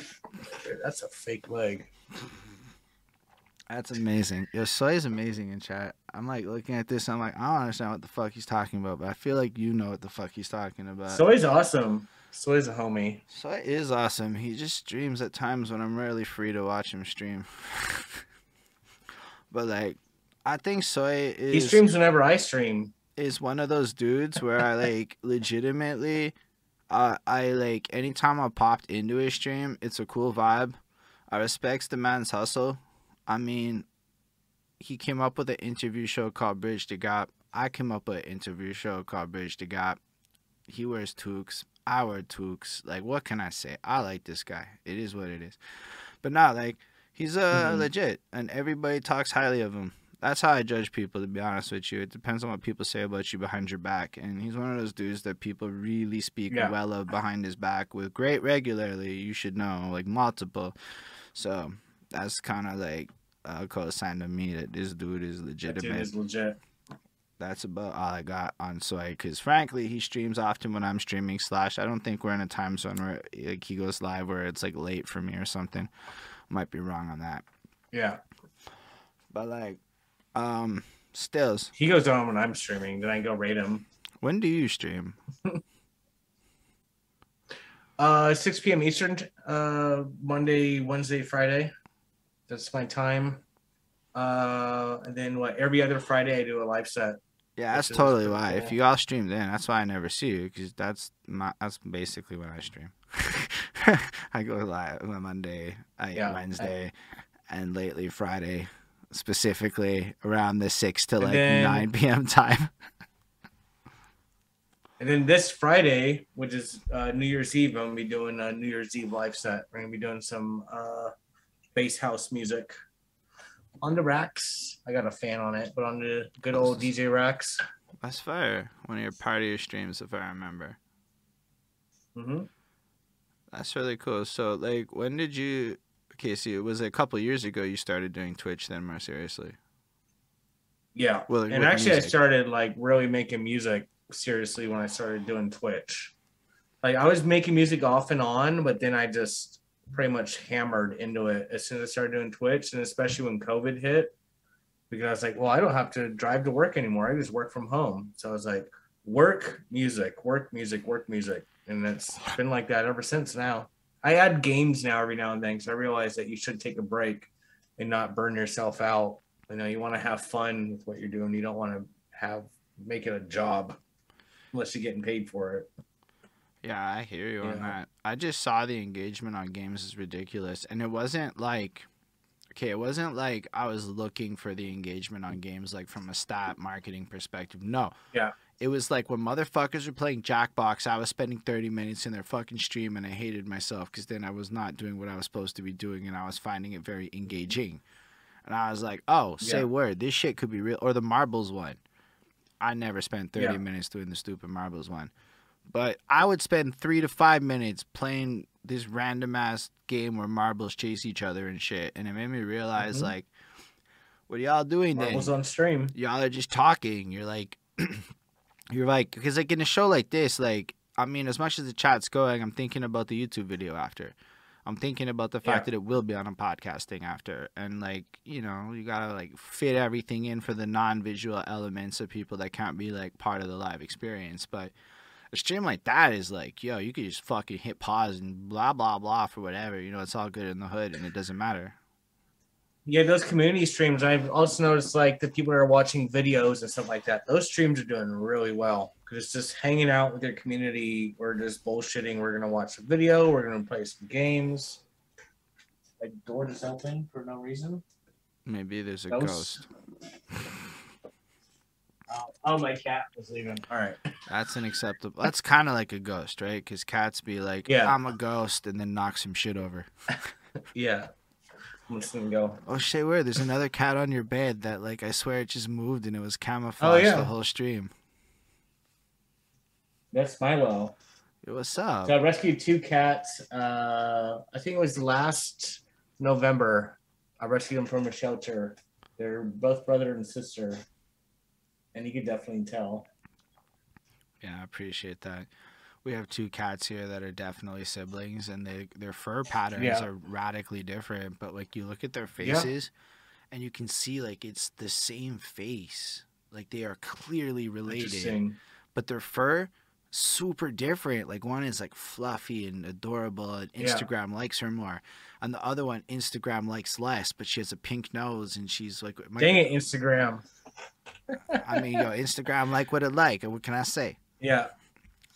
Yeah, this one uh you saw him and then his sister is like all black and he's got like this uh matted fur and she's got the super soft fur. Yeah, it's like that. It's like just The different, female has the the nice fur. but they both like sisters in this case. But that's crazy how Yeah. cats can be like from the same litter. I am surprised Yeah. at how much I'm interested in this topic, but it's wild how cats can be. Because I'm not really a huge cat person. It's just you live with Mhm. cats for half a decade, and then you can't help it. Right? They cats. They just do cat shit. What's that one brainworm that they put in your head? Toxoplasmosis is the cause of Yeah. it. That's what the brainworm does. It's toxoplasmosis. That's You know, all us cat owners have that brainworm. and they be like saying how like it's like cat poop and the parasite and people be like no it's not possible. So i googled it and it's super possible in the rarest Yeah. of conditions it has to get from the cat poop to your pork or some shit you're cooking. Start snorting some cat poop, maybe. and um anyway so that's a real thing. Y'all can google it. We're not just talking random. It's like uh cats apparently like have it built into them this defense mechanism to make their owners love them more and it's like this subtle brainwashing. So the longer you're with your cat the more you love your fucking cat that's a real Take them out now before it's too late. Nah, I like them because then they get old and they just like lie there and they lose all of their anger. The older they get, they're Yeah. just like calmer and they're like, can't be bothered to move. Just pet me. and Yeah, go." right now I got a couple of teenagers. Yeah. Very rambunctious. So like, so basically, you ba- spent the last couple of years then producing music on Twitch and playing games Yep. here and there, and like, is it mostly electronic music that you do? Like, is that your main focus now? Yeah, I do a lot of. I try and go to the club genre because I think that's where a lot of the money's at, and I really enjoy. I've actually grew up with club music, or not grew up, but like I said, uh, in my party times, my friend got me really interested in the club music and stuff like that, and ever since then, I've really liked it. So, yeah, I, I make a lot of club music. I've been making pop recently. Um, I don't make pop as often, but I'm trying to hit one of those charters. So every now and then I'll make a pop song to try and see if you know, and then you gotta see if you can make a, a charter, you know, like sell yourself out for a little bit. but I like making pop too. Um, but yeah, anyways, it's mostly club music, electro pop, pop, hard house.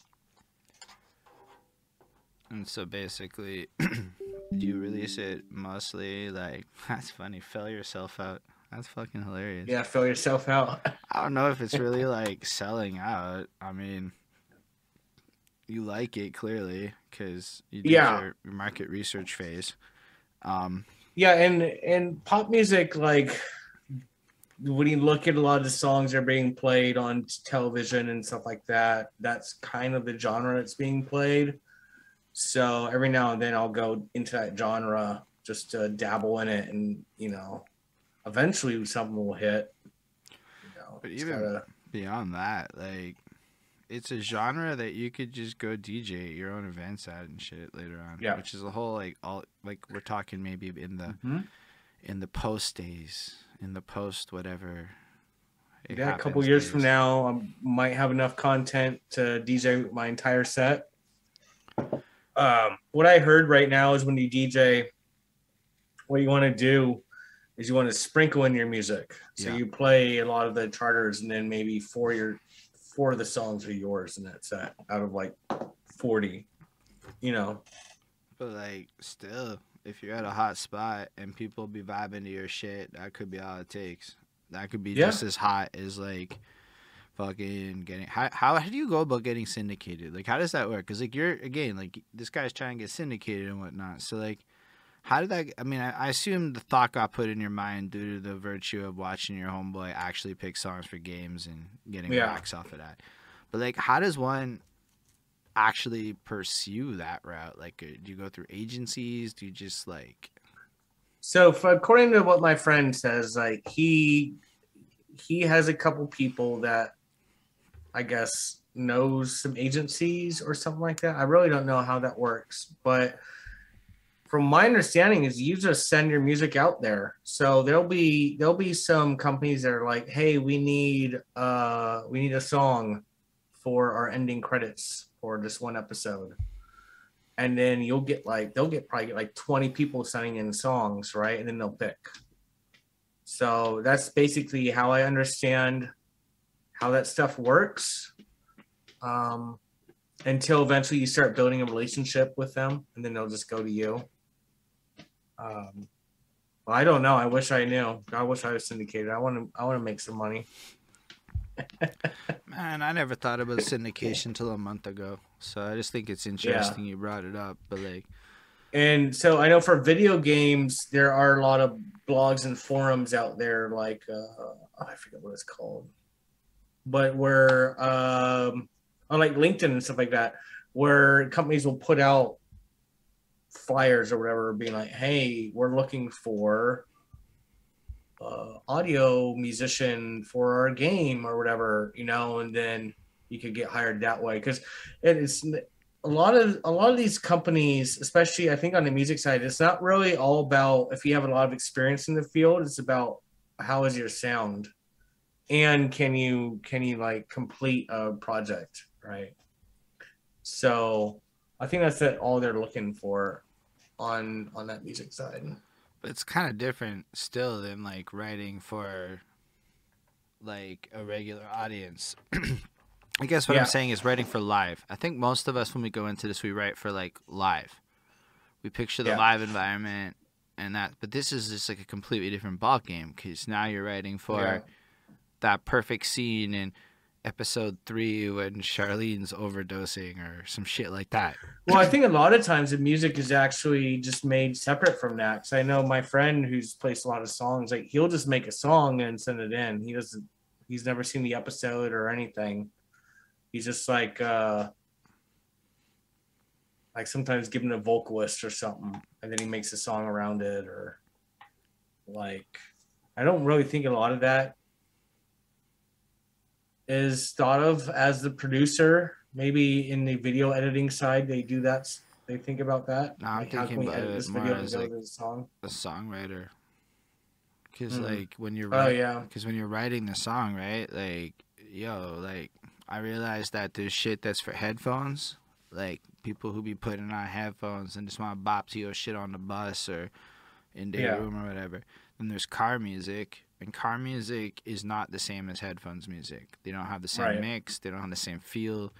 Then there's club music. Then there's, I don't know, stoner music. There's drunk music. Mhm. There's Molly music. There's whatever musics. And there's like a lot more musics out there. Don't even get me wrong. To me, this is a very wide spectrum of sounds and vibes and things that people go for. And so I just think that like when you're looking at TV, like I wonder if like you have to be more strategic with how you write the song with the end because like I heard somebody be like, "Yo, nobody even listens to tracks more than four minutes in this one call I did." yeah, I don't have any experience. I did one fucking call, but this specialist lady fucking places songs in TV shows I watched. So I was like, oh, I watched the TV show. You're looking for fucking shows for the next season on. That's cool. There's another season Yeah. coming. So like, I was like, say words. So you can't be making long ass songs if you want to be on a TV show. Because if you think about it, who the fuck's putting four and a half minute scenes? hmm Shit like that. it's like one and a half minute to two, two and a half. But also, like most of that music is pop. Like that's a different genre altogether. Like pop, some pop is head headbang, like club pop, but a lot of that like pop or long ballad type stuff. Because you think some some shows are just like ballads or like really long type, you know, not really beaty type beats. So it's a completely different mindset you have to be in, and you got to. A lot of times, you, there's a lot of real instruments involved. Like I'll see my teacher, he'll pick up the bass and play it, and that's his loop, and then he'll pick up the guitar and play it, and then he'll get his wife to come in and sing it. You know, like it's all humanized instruments. It's this whole different, whole different ball game. Do you do that? Like pop and club is different. Do you know how to do that with like just picking up your guitar, and then that's your like? Yeah, so thing? I I've been wanting to do it uh, for my music, but my uh, sound card I'm using a Focusrite. I don't think it's like giving the quality of sound that I'm looking for, so I'm gonna be waiting until I upgrade my my sound card to do that. Yeah, But yeah, I mean that's why I got the bass and guitar back there. Although that's a jazz guitar, so that gives like more lower tones. I need a, a solid body guitar, but yeah, that's why I have those back there. Wait, what? I just need What's the difference between a jazz and solid, solid bodies like the regular? solid jazz one? guitar is yeah jazz guitar. Yo, let's do it. Demo Let me get time. That's okay. I'm not gonna play. no, but like you can pick it up. So demo time. Yeah. Woo! So we got the jazz guitar right here. So if you see in here, it's hollow, Okay. right? So it gives you that a nice hollow tone. Oh, is this in tune? It's not in tune. That's okay. You're You wouldn't be able to tell unless it was like that. But uh, so and you see a lot of electric guitars, they aren't hollow, right? Right. They just are a flat, solid body, which gives you a higher tone. And this, because it has a lot of reverberation in it, this is an Epiphone dot. This is specifically a jazz guitar, but it gives that a lower tone. So one, I was like, well, this guitar doesn't really fit for the songs that I'm making. And two, the, the quality of the sound, because you got the quality of the sound come in, it depends on your soundboard. It just wasn't cutting it for me, so I'm gonna wait until I upgrade some of my stuff. Mm, which But I really want to do that. Uh, the four four i four, Nice. which is decent, but I'm Do you have the second gen or the third gen? Y'all might not know about Uh, this, but I'm curious to know if the third gen know. is better because I have a second gen 18i8, maybe. and I Do wonder. you having the same issues? Um, I have latency issues that Yeah. bother me with Reaper and shit. Yeah. So like, I have to like when I record vocals, I have to slide them after because no matter what, like they're gonna be off a little bit, and sometimes it's less bad than with others. But like, I feel like the whole thing has latency, and I just learned how to work around it. But That was really bugging me too, because I was trying to play live and I can't play live with latency. I mean, thankfully, I can correct the one vocal track to the one Yeah. beat track in OBS, and it's good enough for like me to sound kind of on. But like, I just kind of, because yo, you go crazy. You're like, am I actually like rapping on beat anymore? I don't even know. Yeah, I that's why I stopped. I spent like I spent probably about a month and a few hundred dollars trying to get it to sound good. And I was like, I gotta stop. I, I'm gonna my my audio friend from work was like, Yeah, it's your sound card. You should get this. And then he get point I forget what it was, but he points me to like a thousand dollar sound card. I'm like, I should get that at some point. That's always the moves, eh? That's why I'm like trying not to stress too much audio quality at the max. I'm like, I don't know. Yeah. my room it's not like as soundproof as others if i had better gear you Mhm. might hear all the bad i don't want you to hear like one Yeah. time i was at work and i used to do voiceover shit for them anytime a lady went to the washroom and they flushed the toilet that Oh, shit, was getting picked up on my take. And then I got to start working from home one day a week prior to COVID because of this, believe it or not, because I was like trying to record vocals and for every for 30 minutes it seemed like the whole building had to go at the same time. And I got like fr- and then I told my boss like I can't do this. It's not realistic, bro. Like Yeah. I can't be dependent on if somebody needs to use the washroom. so I ended up getting sent working from home, so I built this shit up even like partly for work, partly for myself, so I could go do that shit. But yeah, no, it's kind of a blessing to have low end gear sometimes. Yeah. Then you don't hear everything. At least if you're doing vocal work. I'm not a producer, so like, don't listen to me for production advice. listen to me for non-production advice. Although it's pretty good advice for podcasting, actually. Like, don't Mhm. worry about perfection if you're a podcaster, or if you're a YouTuber, if you're a video creator like that. Like, perfection's unnecessary. Just grow over time is the main formula. But like, especially with producing producing your your main focus is sound quality yeah, and you need to hear everything. You can't get fake sounds. Like you can't you can't have like low end that's not there. Like if if you don't have good sound treatment like i need sound treatment. I'm sitting in a corner. I'm probably getting super low end. So i actually have to account for that in my mixes Hmm. Whereas if I was in a proper studio, I'd be hearing all that all that sound properly and not just reverberating off of everything. Yo, packing blankets are fucking wonderful, my guy. Yeah. They look like ass, but they do a lot. Yeah, I'm gonna be moving here in a few months uh, into a new house, and just got approved by the way. Got approved for uh, gonna be buying a new house in March. Yeah, I'm gonna be building cool. up my studio. Yeah, I got approved today. Some exciting news. So yeah, gonna be building up my new studio. My friend from work's gonna help me. I'm like, just come over and make my studio like you'd make your studio. I'll I'll buy you a six pack. That's amazing. no, but to like have your own space, like you just cop in a house, Yeah. like that's big. And all Yeah. and all whatever, I don't care who you is. That's amazing news, dude. Yeah, it's gonna be uh, it's gonna be interesting because uh, what I want to do on one of my walls is do like some sort of a green screen from top to bottom, and then on the floor, our house have green, and then I want to put my DJ racks on there, and then stream there, and I'll be like DJing in space. I think that'll be cool. That'd be awesome. That's fire. So basically, like, you're gonna get the new house. What's gonna come next for you? Like, what is some of your like bigger goals for 2022? I want to get in clubs. I definitely want to start playing music in clubs. Doesn't have to be my music. Uh, I, I just want to play music in clubs and then start sprinkling in my music. Um, and then I don't think 2022, maybe like 2025, 2030, maybe. I want to start playing clubs with my own music and doing my own shows. You know, I'm sure you can bring Udra along with me. Yeah, I know you can get to your own shows bus. quicker. Yo, if you keep running this Twitch shit, and you keep like Yeah. kind of come back, cause yo, you can do like IRL, like I mean, it would still be a music stream, but you can still do DJ sets from like live in whatever fucking location you're at, right?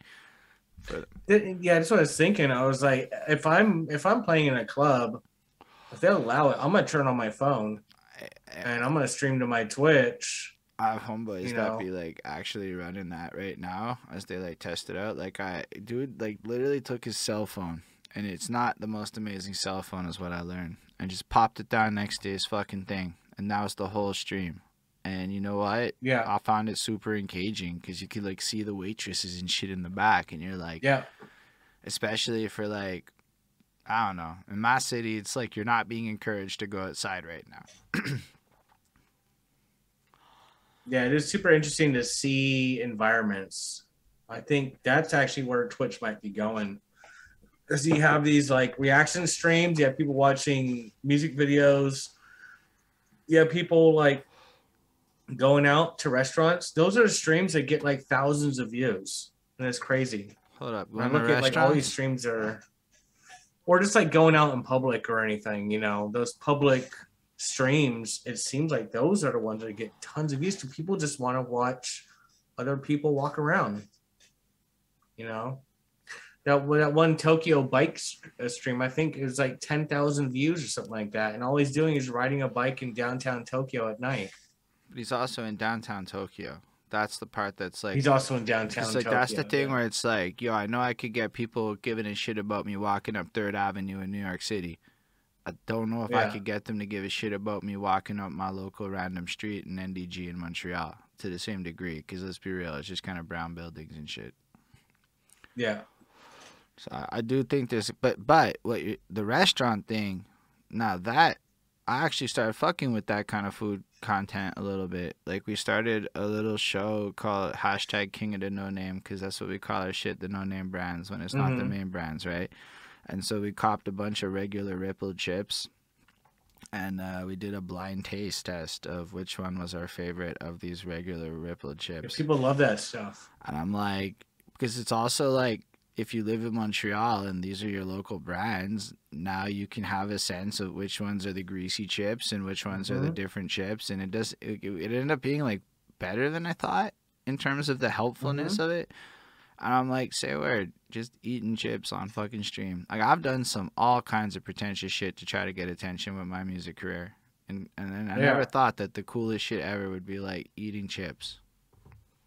Like- Food. I see some streamers. They'll just go to a bar. They place your camera down. And they're just talking and drinking. but like, hey, every every twenty dollars donated, I'll take a shot or whatever. Doing interaction stuff like that. That's wild. My homeboy Like, was trying people that love out. that stuff. What kind of so outside of DJing in like real life locations, what other kinds of IRL streams would you do? If I was to do a, another stream, I I've been thinking about doing a cooking show because I really like to cook, and I'm thinking about I'm probably gonna do this one one time on my stream, but I want to do a GoPro perspective of cooking. So my perspective, yeah, I've never seen a cooking show where it's like the cook's perspective of cooking. It's always like Mm. stage cameras. You're I think that'd be cool. Like and we'll make like, okay, we're gonna make beef Wellington, or we're gonna do duck, or we're gonna do, you know, something. You know, I love to cook. I think that'd be a really cool stream. I'd watch that. I don't know if I'd watch it religiously, but I definitely watch that here and there. Cooking shows are like kind of interesting because like I'm pretty trash at it, so I get to live vicariously through you making Yeah. duck. That like half the reason I don't want to buy the duck is because it's not cheap, and if I fuck up the duck, that's like wasted money. Mm. That's pretty cool. I might just do it because I do a lot of like uh I'm still go to my roots. So I still do like here's we're just getting some hamburger and we're just putting we're grabbing stuff out of our fridge and we're gonna combine something to make something tasty. That type of cooking is really really fun for me as well. Bro, that sounds really fun to Maybe watch. I will do it. Yo, watching you just pull shit out your fridge and make shit, bro, that's like some Gordon Ramsay have motherfucking it. crap. Better have a clean fucking fridge, tell you that. Yo, the leftover challenge, bro. You could do that shit. I watched. Oh yeah, leftover challenge. That's a good idea. and then just like, yo, what the fuck can I feed Oh, myself? Cause yo, sometimes it'd be hard. You'd be sitting there and you're like, I don't really know what to do. I mean, I can make boring shit, but I don't know how to make tasty shit out of what I have left over there. Well, the the Italians are actually known for using their leftovers in their dishes. They would make meal, then the next day they would recook that meal into something different. So let's say one day they'd make something, then the next day they would turn that into ravioli. They'd make pasta dough and then put their leftovers inside a ravioli and cook that. You know, Mm, the Italians are very well known for leftover cooking. that's actually Now I'm hungry. It's happened sometimes. um, when we talk about, there was a show on Netflix where they did that, where they particularly took that. That's cool. So you- I, I like the way you look at it, and even in a cooking sphere, you could do that in the metaverse. Like hmm people undersell how like the metaverse could just end up being a flat screen TV watching you do your cooking on a GoPro. Mm. At least, Yeah, you would need uh, nah, you do because yo, because check it. like 3D camera, I, no, three, but 360 you camera don't or have something. because you don't even have to go that hard right now where we're at with it like i was in AltspaceVR because um some rapper in new york he, I, I ran into him in the world of zooms and shit and he was like launching a vr show so he threw the first hip-hop virtual reality gated you gotta buy tickets concert which i didn't go to because life was happening for me but i did end up going to Okay, some Yeah. jam in the park because they're like heavy on AltspaceVR. And what happened was is they're all like in the park with the avatars. I ran into Grandmaster Caz, the like DJ dude from back in the day, and we had a little fist bump. I thought that was cool. But like, um, what they were doing though was streaming the Twitch feed, fucking Yep. directly to AltspaceVR, everybody was Yeah, content with that shit. doing. So like, Mm-hmm. that's clearly the next two years of this shit, you know, like so you could just run everything to VR. And that's where I'm like gonna try to figure it out is like how to bridge that gap because like as much as it's like Twitch is cool, Twitch is time stamped cool. No, I think the best way to do it is not only with VR, but also use a platform that accepts non-VR as well. Because not everyone has a VR headset, but wants to join in. that's why the Altspace is dope. It has a Yeah. desktop client, so anybody. Yeah. I'm, I don't think mobile might not have a mobile, but it definitely has a desktop. So you don't need. Because I was trying to figure out a solution for rappers. I, I'm not gonna get 20 rappers to show up with fucking VR headsets, Yeah. bro. That's never gonna happen. So if I could find a way to get them to rap in VR, they don't need the VR, and it's really for the VR audience Right. It's just for the audience. Yeah. that's kind of what I want to. That's kind of what I was Yeah. doing at the beginning of lockdown, and then I gave up because I couldn't figure out how to deal with sound enough, and so I just moved on to Twitch and got. Well, Twitch is good. Once you're in Twitch, you just kind of stick with it, you know. Yeah, I think the best way they're doing it right now is like you said, where they uh, stream just basically a website onto a screen in VR. So you're streaming their Twitch feed. I think it's the best way to do it for now. But then again, you could have like because if you're in a 3D environment in PC, you could have whatever special effects you want triggered whenever you want. You can time them to your music. I've seen uh, deadmau5 or Joel work on stuff. It's I think it's his own program, but it runs through Ableton into uh, visual effects or whatever. And so in Ableton, he has like these certain tags. So for like for example, every time a kick happens, do this visually. Every time this happens, do this visually.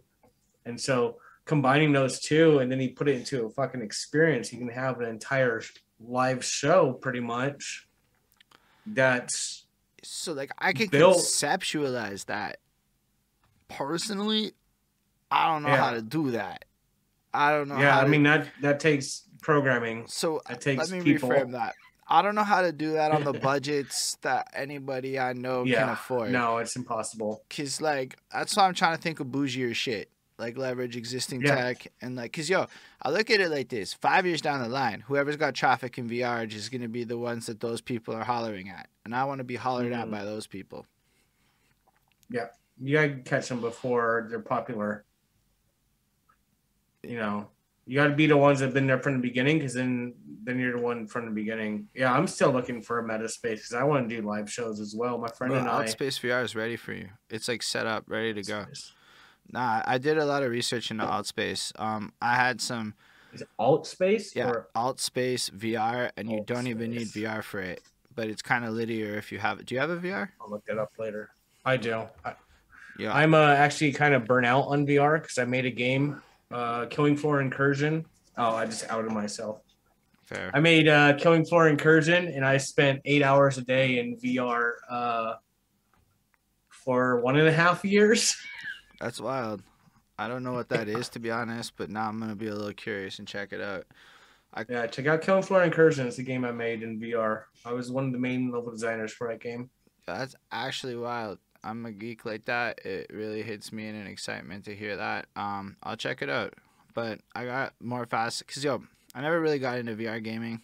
I'll be honest with you. I, Mhm. I I caught my Rift S because I was like, I want to stream and make, well, not stream. I wanted to make Right. content, and I, I did. I made a bunch of YouTube videos related to VR content for a quick minute. But then my Oculus remotes broke, and that took three months to Mhm. resolve. Oh, Jesus. Well, I had to uh, because I Thank didn't. you, Oculus. So I didn't know that the Thank solution was put an elastic band on your battery. I didn't know that that was the solution. I contacted oh, Oculus. How to hold it in place. Yeah, I didn't know that Yeah. that was going to solve all my problems. I went through Oculus support, and it took them three months for them to receive man. my things, get my shit. But not even then. long. It was like a month before I even shipped my shit. I got new remotes, I suppose, so I guess that's kind of Yeah. cool. But I didn't need new remotes, and then I still had the problem. And then I found an internet forum where, at that point, enough people had experienced the issue that the solution was available and since then i you you really because yo i do like boxing and shit in vr that's Yep. my main use for it honestly is exercise over anything else over Yep. the last two years so when you're punching it dislodges the battery so you gotta have something to add Uh, friction. which which boxing game are you playing? box vr Box VR. Okay, I think I've seen that. um i like it because Have you've you been playing a, a it's got yeah, go squats built in so you gotta like squat Oh, a lot. so you end up doing like a good 150 squats easy Jesus? That's cool. over like a 25 minute workout and i feel like Yeah, as a big boy doing the squat move in the music videos was not my favorite. So it became like more than a lot of other things i care about actually squatting in general. And then it does shape your butt okay? That's why like it does have that impact which is lovely. But like nah so and then yo it was crazy just on the subject of this. My girlfriend got me the fucking nintendo switch video game with the ring. Oh, the uh the thing Bro. do that? it destroyed Yeah. me I bet because me. all that tension is doing this. But not just this. It's this. It's this. It's I saw all these I saw someone moves. speed run that game. You should check out the speed run for that game. That looks painful. I saw someone speed run it. How? You must be in shape like a motherfucker. Cause like, They did tricks. They were like going like this or okay, something. okay. Cause like, yo, you literally have to jog to move your fucking Yeah. character, and then it's like climb the stairs. Nah, bro, your knees aren't Yeah. going high enough. I saw the speed like- run for that game, dude. It was amazing. I'm just saying, video games are gonna get me into shape. I know it's the wildest shit, but video games are my health. Have you uh, played Beat Saber? I didn't because I got Box VR, um, and I saw Beat Saber didn't have any squatting or shit, and I never Yeah. like, Beat Saber is more arm. But I never felt like I maxed out like what Box VR because I did it for a while. I spent like seven, eight months like really pushing, and then I had that situation take place, and then I was petty for like half a year, and I didn't want to touch my VR. Sometimes you get like that, and then I just said, "What am I doing Yeah. lately?" That shit was pretty good for my chest because that was the wild part. Is punching air two beats really builds up this part of your body, and yo, you start Yeah. getting more tone. You're like, "What the fuck? I'm playing a video game, punching air and shit."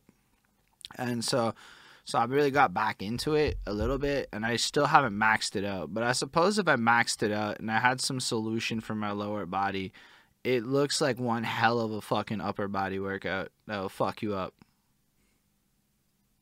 You know, it's crazy. That just shows us how stagnant of uh people we are as a human race. If punching air gets us fucking tired. Well, it's not okay, but like to be fair, it's not just like randomly punching air. It's like you're doing it for like I do like 45 minutes, right? Yeah. Of like full, Yeah, it's a full punch, punch, uppercuts, Yeah. like full because it's like the way it does it is it forces you to twist and shit and do all this yeah. shit where it's like Do you- some of your core, yeah. so like it's kind of like shadow boxing, you know? Shadow boxing was always legit. What was it? Uh, it was I think it was the monks or something. Like they just use their body weight, their body weight for training, until it's like too, un, until it's like not enough, and they'll just add water, you know, drugs of water. But like you can get fucking fit because I mean, however much you weigh, that's the weight. That's your that's your weight that you're pushing up or squatting down. Like you're squatting with that body weight, you know. yeah. I can't do a pull up. Never have. I Never been probably able to. can't. Never been. I can do I push ups, thankfully. either. So I can do like half. my arms will fall off. I don't think I can do a push up. But I wonder if after using Ring Fit Adventure, like I feel like so it's so corny to say out loud and shit, but like bro, I might actually end up being able to do a pull up after this fucking Nintendo Switch game. Yeah. I'll I'll send you the video after this of the uh, speed run. It's it's great. He's just like Nah, it's painful, bro. Like that, you have to be strong. I'm telling you, like it. I mean, you guys might be laughing at me, and you might be like strong. I'm not that. Strong. I'm not laughing at you. I can't do that shit. It's like, um, I can't do any of that, dude. Nah, I mean, but then I I also sit in front of my realized day. some muscle groups you work out more than different muscle groups. So like I've been like Mhm. on my squat game for a minute. So I crushed that squat shit. And then I went to the fucking over my head bullshit and oh my Yeah. fucking god. I didn't know that I'd never worked out these muscles ever. Yeah, I've been watching a lot of the uh, World's Strongest Men uh, videos on YouTube, and they they explain there's like even so many different muscle groups just by doing this exercise compared to this exercise. You know, because you're using different muscles for for all three of those positions, and it's like, dude, that's crazy. He's like, yeah, I'm doing my upper whatever today, and he's just doing just like or whatever. You know, it's like Jesus Christ. Yeah. Do you do you find yourself in the fitness world? Do you try to keep your health proper? Uh, I try and I give up.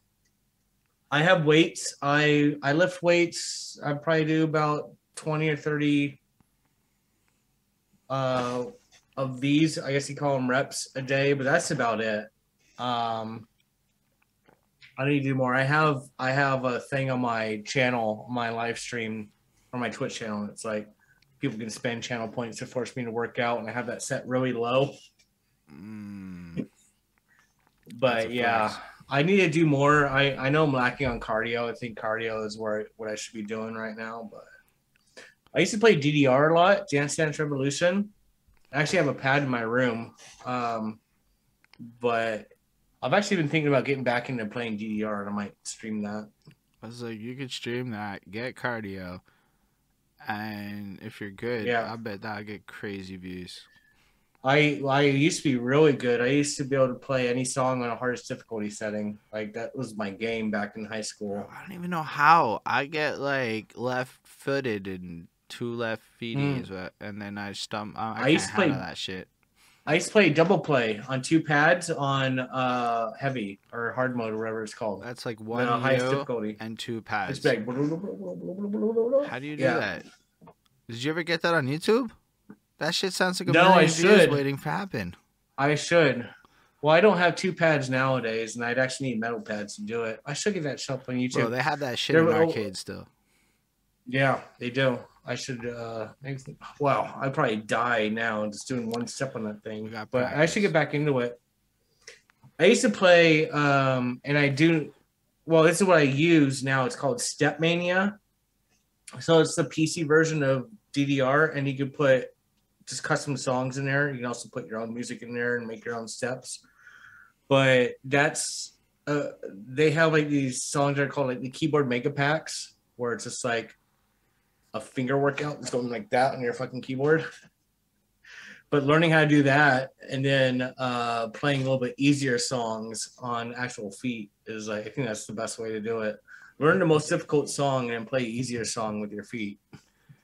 So you learn the rhythm of the song inherently to Hmm. yourself via your butt, Yeah. your fingers, and then you On some of them, yeah. then you bring that to like the feet. And I guess that makes sense because if you know the rhythm in some part of your body, I guess it. And you're not getting worn out either.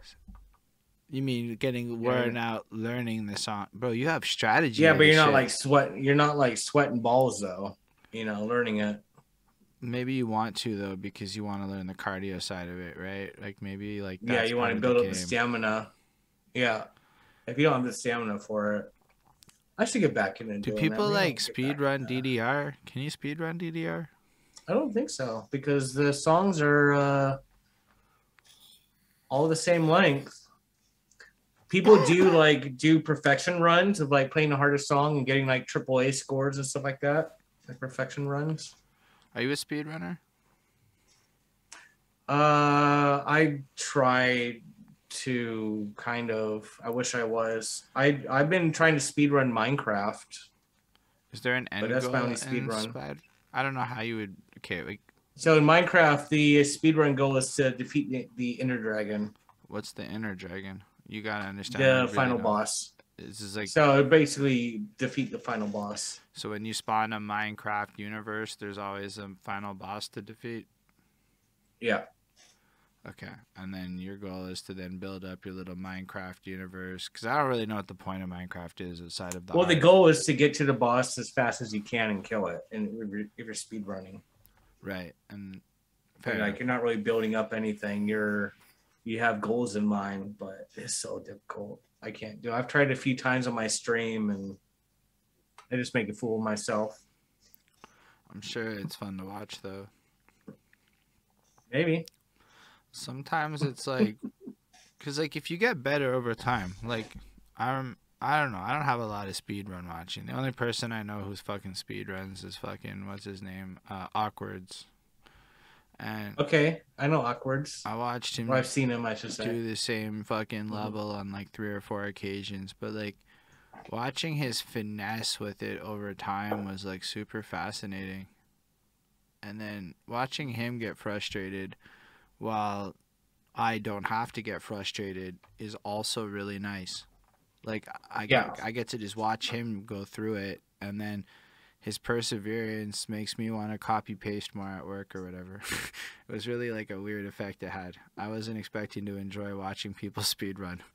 Um, yeah, Watching people get mad and frustrated, and you're just Yeah. sitting back like, "Oh, I'm not frustrated."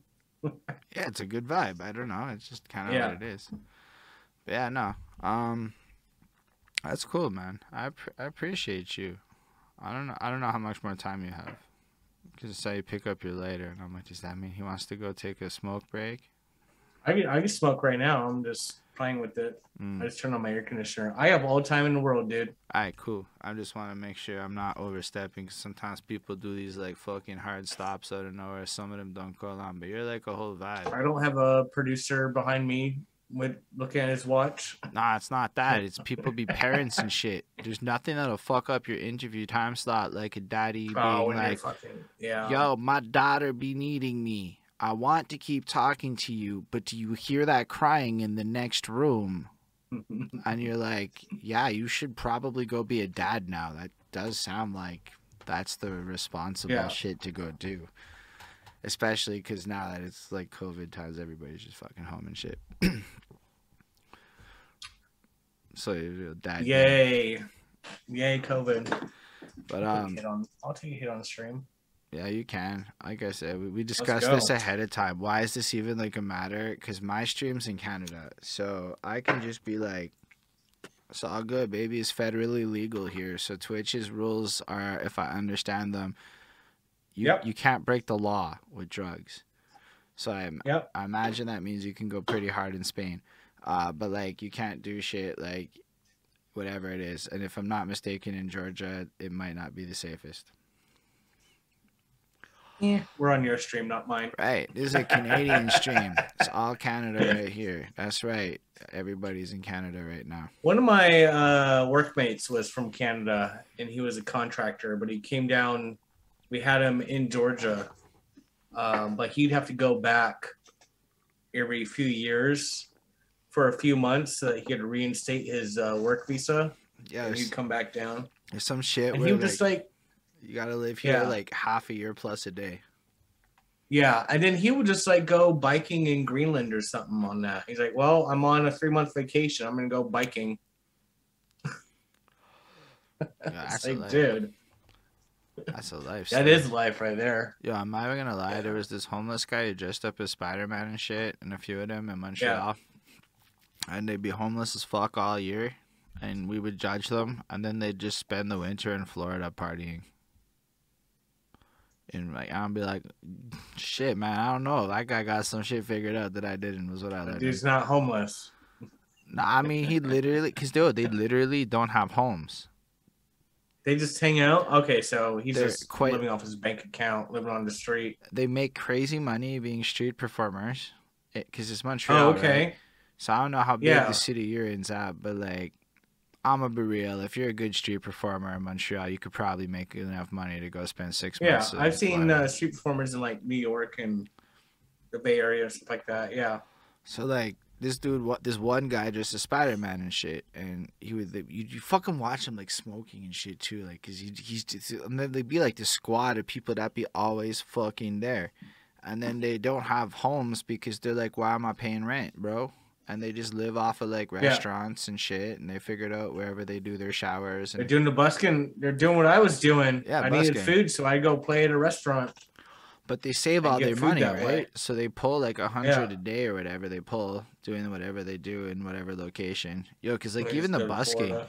yeah, I found out that because uh, Montreal subway system has a busking program. So if you show up at like five in the morning when the metros are open, uh, you could like sign up on a paper and get the good time slots. Really? And bro, it's like money is what I got told. Like we're saying like I don't make money compared to what those buskers make doing what they do per hour. You gotta do is take some DJ racks out there with some speakers and just mobile DJ. The problem is, is the busking program is for people who aren't actually doing shit like me. So I don't think it's ethical for myself to do it given what I do. It's for people, and it, it says it right in their fucking guidelines and shit. So like, it's for buskers. Yeah. Like they're trying not to have like people trying to You don't want this one up everyone.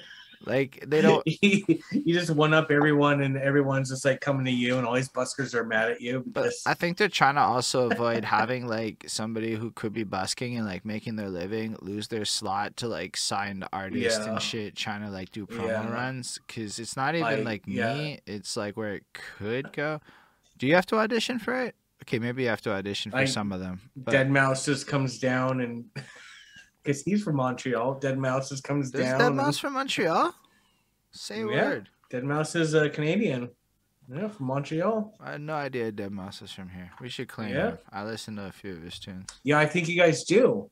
I mean, when I say we I think should, you guys have claimed him. I mean, I don't really know a hit. Like I'm at my circle, cause yo, we don't really think a lot about the successful Montrealers that much, cause there's not like like there's a lot of them. There's so much EDM coming out of Montreal. There's Yeah. so much. It's really Yo, good. my brother used to be part of this, like the scene. Okay, like my brother was part of the scene when it was cool back in like 2010 to 2012 that Yeah. birthed all the fucking people that are like popping now. Like, there's a good chance I've done Molly and watched some of the names that you might geek over when they were nobodies, Yeah. and I don't know who the fuck they are, and then I was just at those shows because they used to do like the abandoned warehouses and. Yo, Kaytranada is like different though. Kaytranada is like royalty. I mean, when you have Grammy award winning from your city, you're like, bro. And he's like hip hop connected too. So like, and Dirtworks also from Montreal for just going down that path. He produced for Kanye West's. Um, he keeps getting Grammys because of Kanye. It, it's like wild to think, Dang, right? Kanye. Like Kanye just keeps Yeah. winning this man Grammys. Um, yeah, Kaytranada is kind of like if you're at all connected to music in this city, you know who Kaytranada is, you know who Arcade Fire is, because uh, the Grammy Mhm. Award winners from your city. And then none of us really talk about Celine Dion that much unless you really like her music. But like, eh, not my favorite kind of music. There's a lot of talent, a lot of talent coming out of Montreal. That's crazy. But it- like almost But like, all my all all the people I listen to, pretty much Montreal and and uh, Europe. yo, I would love to at some point like get a list of your Montreal names. I'm gonna run it by my brother and see if I know any of these people. Like, it would be wild to think that like this motherfucker you're geeking to has just been on my Facebook for like seven years, and I had no idea that they were like hot. All right, I'll give you a list. I'll I'll uh, ask my best friend because he's way better with the names, and I'll be like, give me some names. Yo, I've been telling people for a minute the EDM scene was like hot. I had no idea it was like that super hot. Like Yeah. that's Yeah. wild. Because like I, I could tell like our biggest festivals were like EDM ones, and like the be- okay like the best underground events I went to were totally raves. It was like I mean just Yeah. fiscally speaking, like club music. they could yeah. afford to pay their artists. like it was like they could afford to pay their artists. Holy shit, rap ain't be paying anybody. Metal's not doing that well. None of the other mm-hmm. genres are doing well in my city, but EDM is like I don't know. Maybe it's also because like the culture that surrounds it's kind of like what it is, and it's hot. But you know, as I was saying, we were talking a little offline. I was saying how rap and EDM and pop kind of are the same because you can rap on an EDM track, you can rap on a pop track, and a lot of these top charters right now are pop slash rap. I'll go into pop verse and then rap and then pop verse. Like those are some of the top charters right now. I can tell you between 2012 and 2017, finding an EDM producer in Montreal that wanted to work with me was one of the most miserable experiences of my life. For a giant city, it's super segregated, and I would argue Really?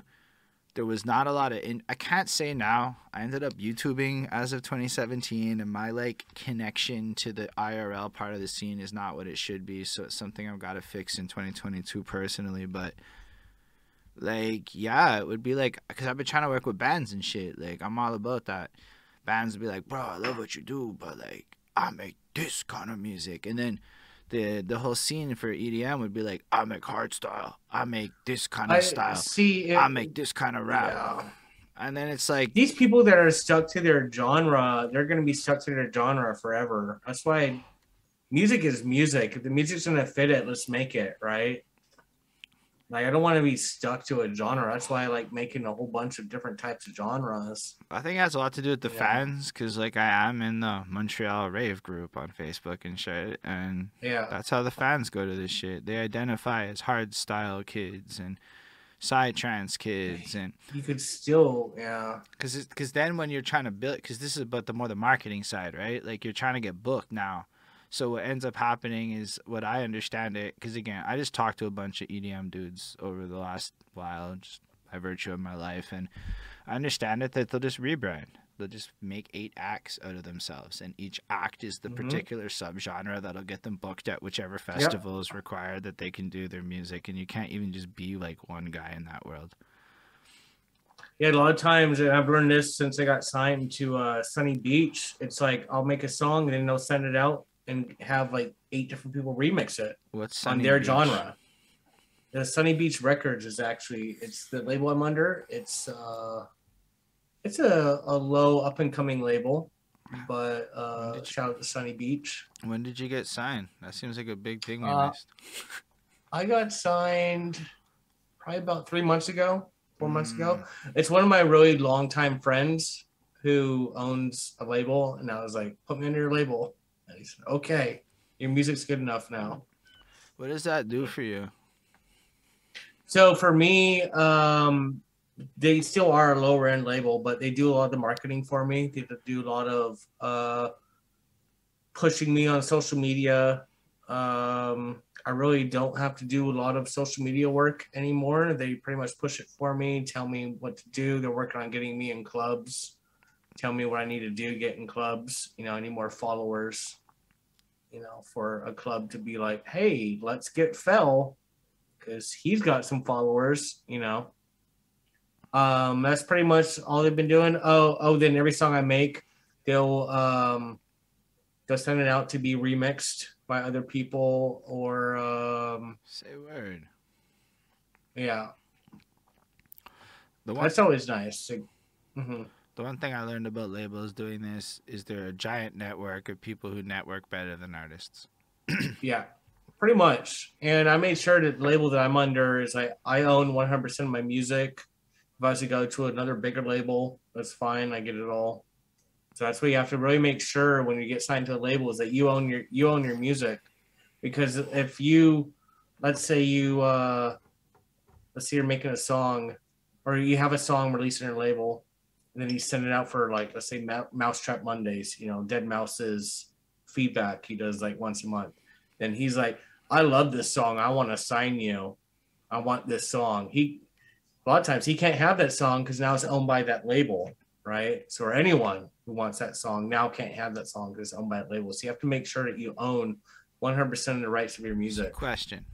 What if deadmau5 then wants to own your song? Is it worth selling it to deadmau5?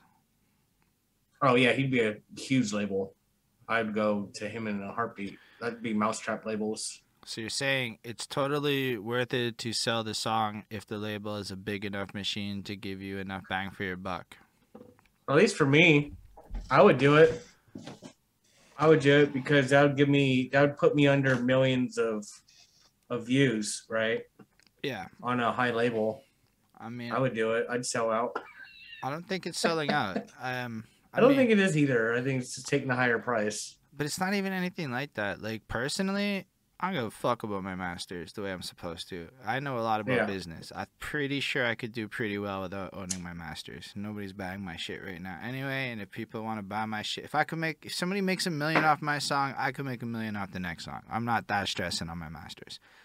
I'm more worried about like five years deal, five album deals, and that shit's scary to me. That's the shit I would really watch for. But like, the Yeah. more I look into it, like, yo, I don't know a lot about booking.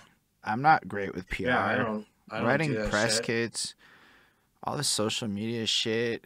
Like, I want I'm somebody to tell me what to TikTok. I don't want to think of Yeah. what TikToks I have to do by I myself. have no idea. And yeah, and so these people have actually been helping me. So they'll they'll Instagram for me, and then they'll also be like, "Hey, you should do the type these types of posts every now and then," and I'll do those. And then, like, You know, just like uh, the majors let Mm. you go around the world. Bro, how else are you going to see the whole world? Like, fuck Yeah. that. Own my masters. Send me to Switzerland and shit.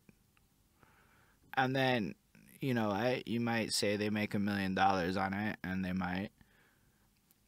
But, But if your lot- label is making a million dollars, you're making probably close to that as well. but even beyond that, even if I get a hundred thousand, that's still a hundred thousand. Like, I- Yeah, I a lot of mean, like nine times out of ten, when I look at the numbers people be mad about, I'm like, man, maybe I'm just not rich, but that number doesn't look like it couldn't change my life. I'm like, money's money as long as it's worth it. Well, worth it. Like to be fair, like I don't know if I want to like the five thousand dollar price tag to sell a song of a video game is an interesting number because five thousand is one of those numbers where like I know I can make five thousand.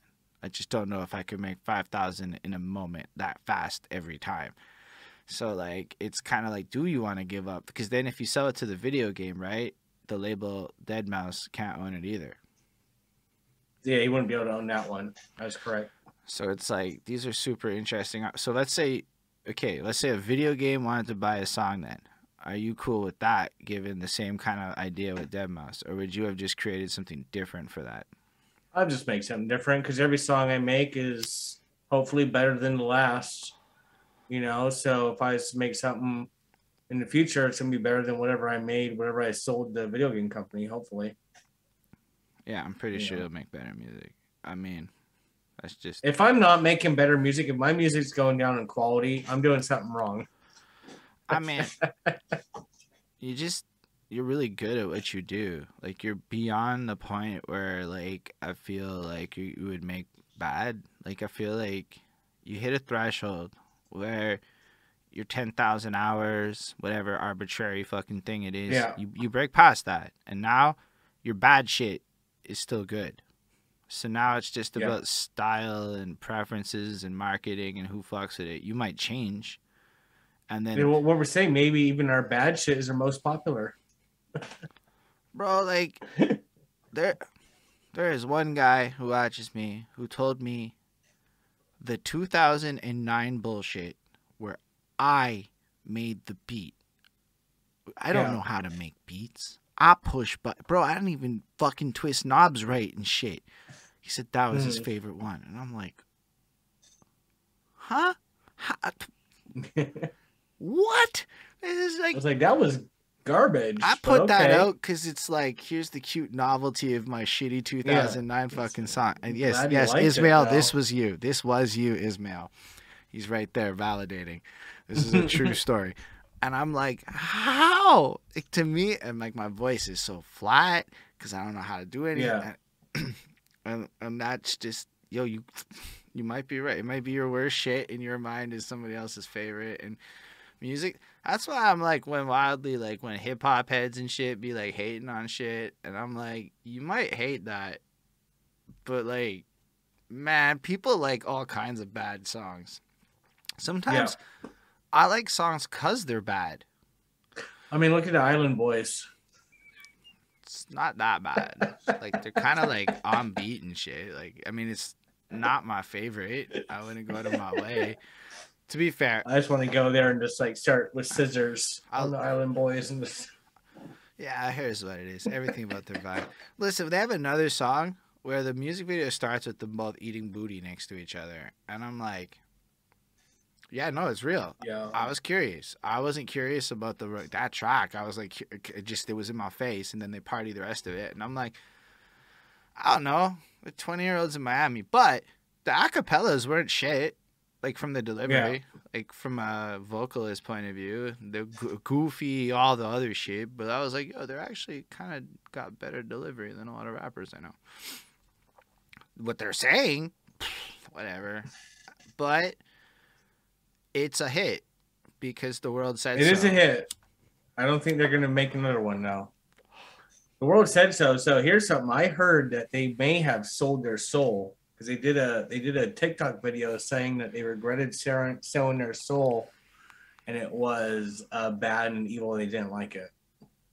Mm. That's what I heard. though. it's conspiracy, but they did a TikTok video saying that shit. I'm like, well, it kind of makes sense how you're how that song uh, became a hit for no reason. No, TikTok is the reason, bro. TikTok is Yeah, that's reason. true. TikTok. TikTok is I gotta weird. start TikToking. Mm. I heard music does really well on TikTok. I think you can do a lot with TikTok. Here's something you could do, like like little producer challenges for rappers, where like you sit there and you're like, or whatever the beat plays, and you just look over and be like, little who'd be hot on this, and you let them duet it. Okay. That's one flex. I mean, TikTok's about traffic, and once you get traffic, it's about flipping that traffic into monetization. Everything you do on Mhm. TikTok doesn't matter unless you get traffic. There's the side of TikTok where the music you release might go randomly viral. That's hard. That is so random that if the labels knew how to do it, Drake would be doing better, kind of thing on TikTok. Yeah. So I don't really think people know how TikTok's algorithm works well enough. But what I can tell you is if you consistently pump out TikToks, you have no idea when that TikTok could be a million view TikTok. And that it will be the easiest and freest platform for you to put out content. And the more I fuck with TikTok, the more I realize it's really fucking easy. Like to make TikToks. Like it's time consuming. As in like so is every other kind of video you make, I suppose. Yeah. So like but I could see how like with practice you could be banging out in like an hour, a week's worth of TikToks, maybe two hours, like really banging out the heart of your TikToking, and like, then if you get traffic, you can sell TikToks. I mean, like, yo, I'm gonna start doing Mhm. little TikTok music reviews, and then if I have enough traffic, it's twenty dollars for a shout out review, whatever, call it what you want.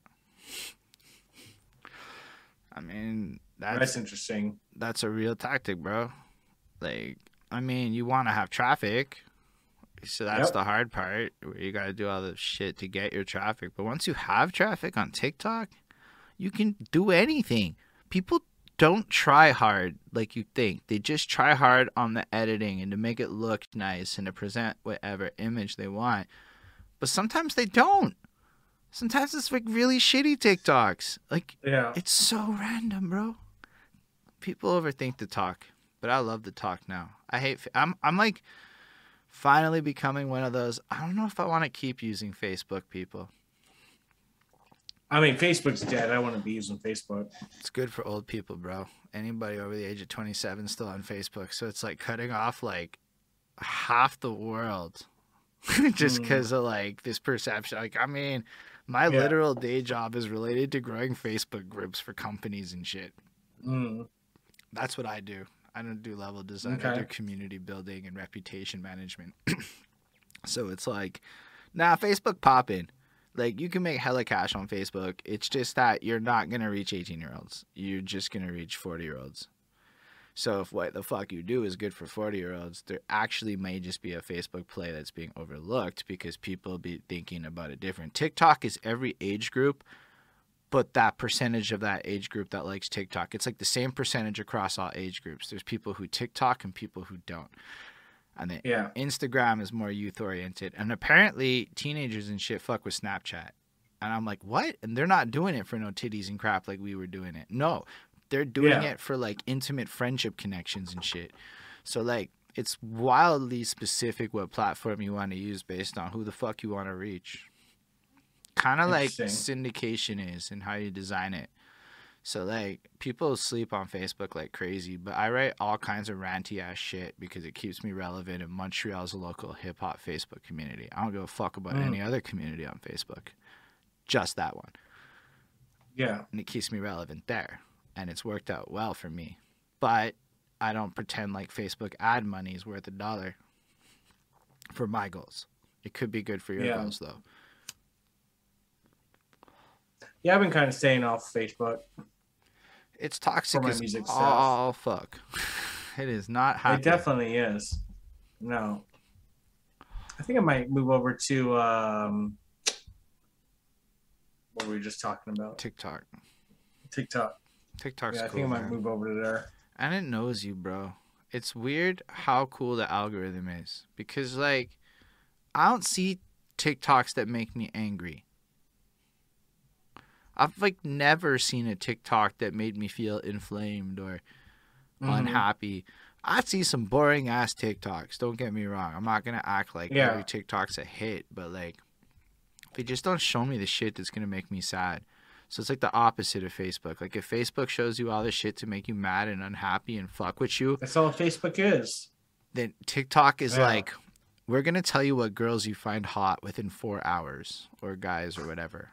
Just like we're gonna tell you that shit, and you're gonna find out Yeah. what kind of comedy you like real fast, and we're gonna find out which memes are the right memes, and it's weirdly cool. I mean, it gets it's creepy but cool. It's like what algorithms could be in a positive alternative world where Facebook doesn't dominate the meta. Yeah, where they aren't trying to get you to fight each other. I think they're gonna cool off a bit. They got mad at me for posting if Young Metro don't trust you, I'm gonna shoot you. Which was stupid. Oh, wait, yeah. I don't know why I posted that. I can see why. I could see why too. I was not sober. That's why I but like Dude, non-sober Facebook is the is the best though. I mean, if I'm gonna get clipped on that kind of dumb shit, like let me get clipped like saying some dumb shit. That was like Yeah. the dumbest of the dumb shit. And I got Yeah. this little Facebook like fuck you. And I'm like, oh right, I'm not allowed to just say what I want on Facebook. Fuck you, alcohol. Yeah. I think I'm shadow banned on Facebook. But that's another story. I mean, I don't know. I think shadow banning is kind of like overrated in its concept. I think what happens is is that algorithms follow trends based on interest. So if you were posting whatever the fuck is relevant on your timeline, you would just get seen. And if you're posting new shit or there's a lot of times though where I'll get a comment, like someone will comment my post and I click on it and it won't take me to the comment. And this happens like multiple times in a row. is this on desktop? will Yeah. okay, that's not okay. Here's Here's my It's not, it's not them fucking. No, here's my me. theory on this. Okay, y'all might not agree with my theory, but what you guys might not know is 80% of Facebook users are mobile users. Yeah, I'm mobile on it as well, but On, Yeah. mo- on your phone, it almost always works though. I think so. Yeah. It's only on desktop it doesn't work. So what I think is that they make it shittier on desktop on purpose to make you go to your phone. So they don't Okay. explicitly tell you to it. But that feature does not work for me. That's an everybody thing on Yeah, desktop. I just okay because I was like, dude, I get all these comments on you know uh maybe a controversial topic, and I want to see what they responded, and nope. No, that shit happens to me on like every post on my page, like my music Yeah. page. So it's not it's Okay. not that. It's like it's really just like cuz you know Facebook can't outright be like fuck get you, Paranoid. get off desktop. They can't do that cuz people like me are going to be like, "Yo, make it shitty guy. I'm on, game on." Like Facebook and me are going to tangle Yeah. for a long time on this issue.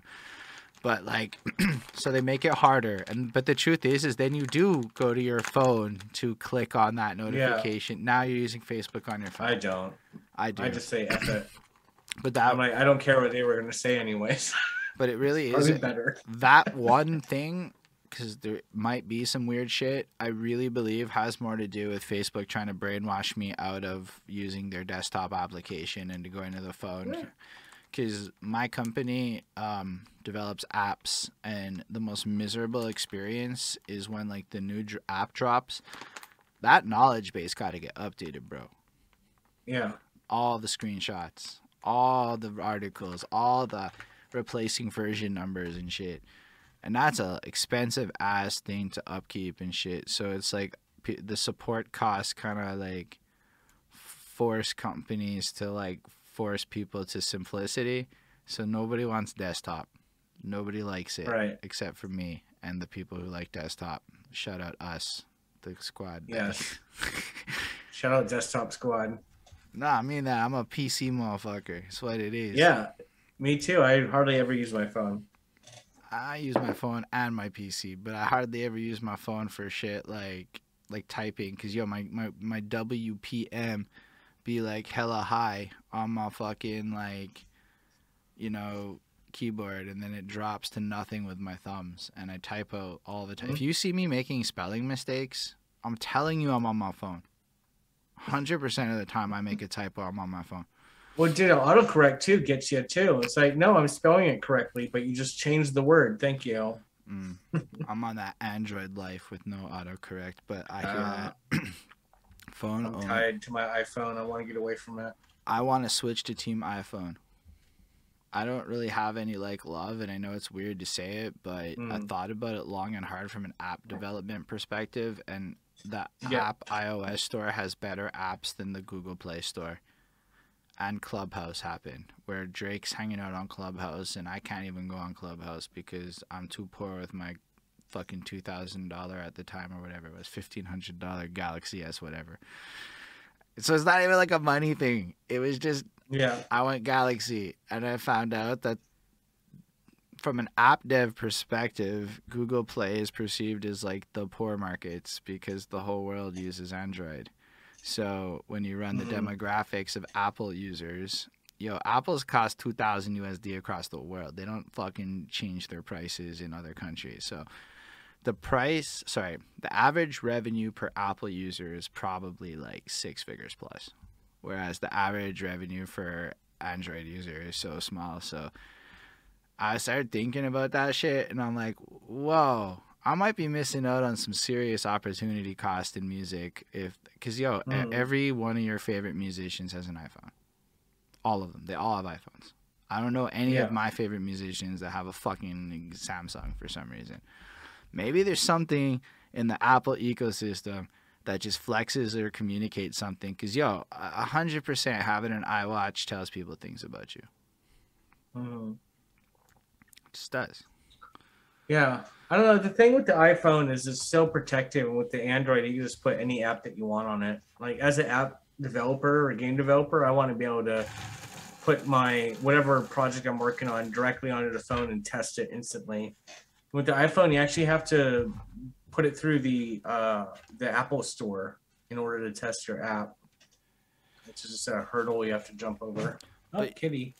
from like a I don't know how much it applies for games, but I do know a bunch about software UX design and designing for Android is a lot harder than designing for Apple because Apple has controlled screen sizes, so you can kind of almost go with like one interface fits all and it Yeah. might not matter as much in a game. I don't know. I assume size matters more in a game, but like yo, aspect ratio could fuck up your whole design, and having to do everything web responsive when you're dealing with like um, productivity tools is kind of complicated, actually. Yeah, I can see that. So, like, what I think happens for stuff like you know sound engineering tools, video ed- video editing softwares, like that kind of shit. The creme de la creme is not on Android. They don't have to be. They can sell their Yeah. app for twenty five dollars on Apple, and people will buy it because they make enough money. And that was what made me go, "Oh, what the fuck am I missing over there? Like, what what am I missing?" Plus, half the time you go to any best app lists, all the really interesting out there new shit, it's always Apple only. Nobody starts on Android. Everybody starts on fucking Apple, you know? Yeah, even I started on Apple, and I had a iPhone three for the longest time, and there was a seven that was out, and I still had the three. Nah, that's but that's a testament to the longevity of the phone. hmm Back when they were like That was good product. fucking bulky and heavy and shit. Fuck, you remember Yeah. how heavy phones used to be? I had the Nokia. I used to have a Nokia um, thing that played uh, Snake on it. That was the only game. Bro, I had snake. one. I have one in my fucking closet. Like I don't know if it's a snake Dude. one. I think it's one of the Nokia ones, no snake. But I got one in my closet Okay. with the fucking click click antenna shit, and you yeah, flip the you fucking pull out the antenna. fucking plastic Yeah. piece that went over the mouth Oh, thing. make a phone call. Yeah, that was some real shit. Oh Hello? my gosh, 1942 calling. man. I- Yo, in 1942, could they could they do that? I guess so. I guess they had phones. Well, let me pull out my my mobile rotary phone. Hello. Bro, do you remember when car phones were a thing? Like they had that Yeah. car phone, and then That was a style of class too. You were classy if you were pulling out a car phone. that was- and then you got to think you had the car phone, and now it's illegal to drive in the car. Talk like that. I guess now, I guess with automated Bluetooth, everyone's kind of got a car phone in this future. But they were like Yeah. flat out like holding the receiver on like their hands, like it was like a full on fucking phone back yeah, then. it was a full on phone. Yeah. That's wild shit. Yeah. Nowadays it just goes through the car speakers. Yeah. Do you like do playlists and algorithms and shit to help you find new music? How do you like find shit if you were gonna like do DJ work? So um my main play playlist is different than my DJ playlist. I pretty much any song I like, I'll I'll push the favorite so it goes into my like songs, which is like 600 songs now.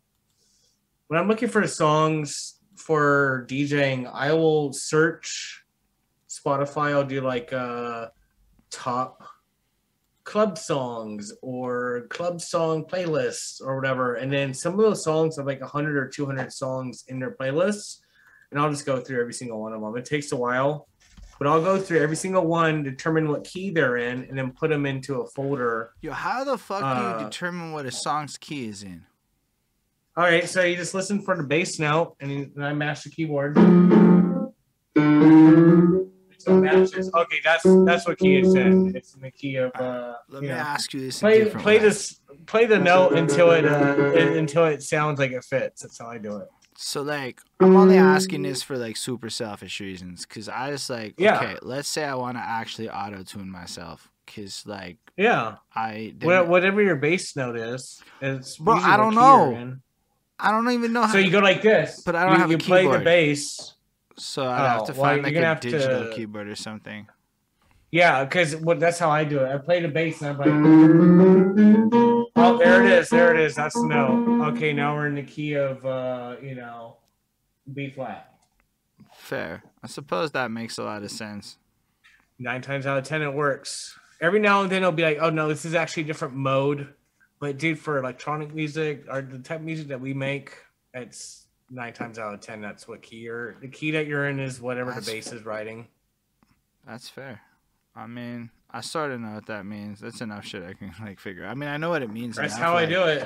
I don't fully know the bass part of how to figure out how to implement that into real life action, but in theory, it sounds simple enough to like click notes to figure out what notes are. Play a song, play a song, and then just like hit a note until it sounds like it belongs, and then keep hitting that note and make sure it belongs. And that's probably the key that you're in.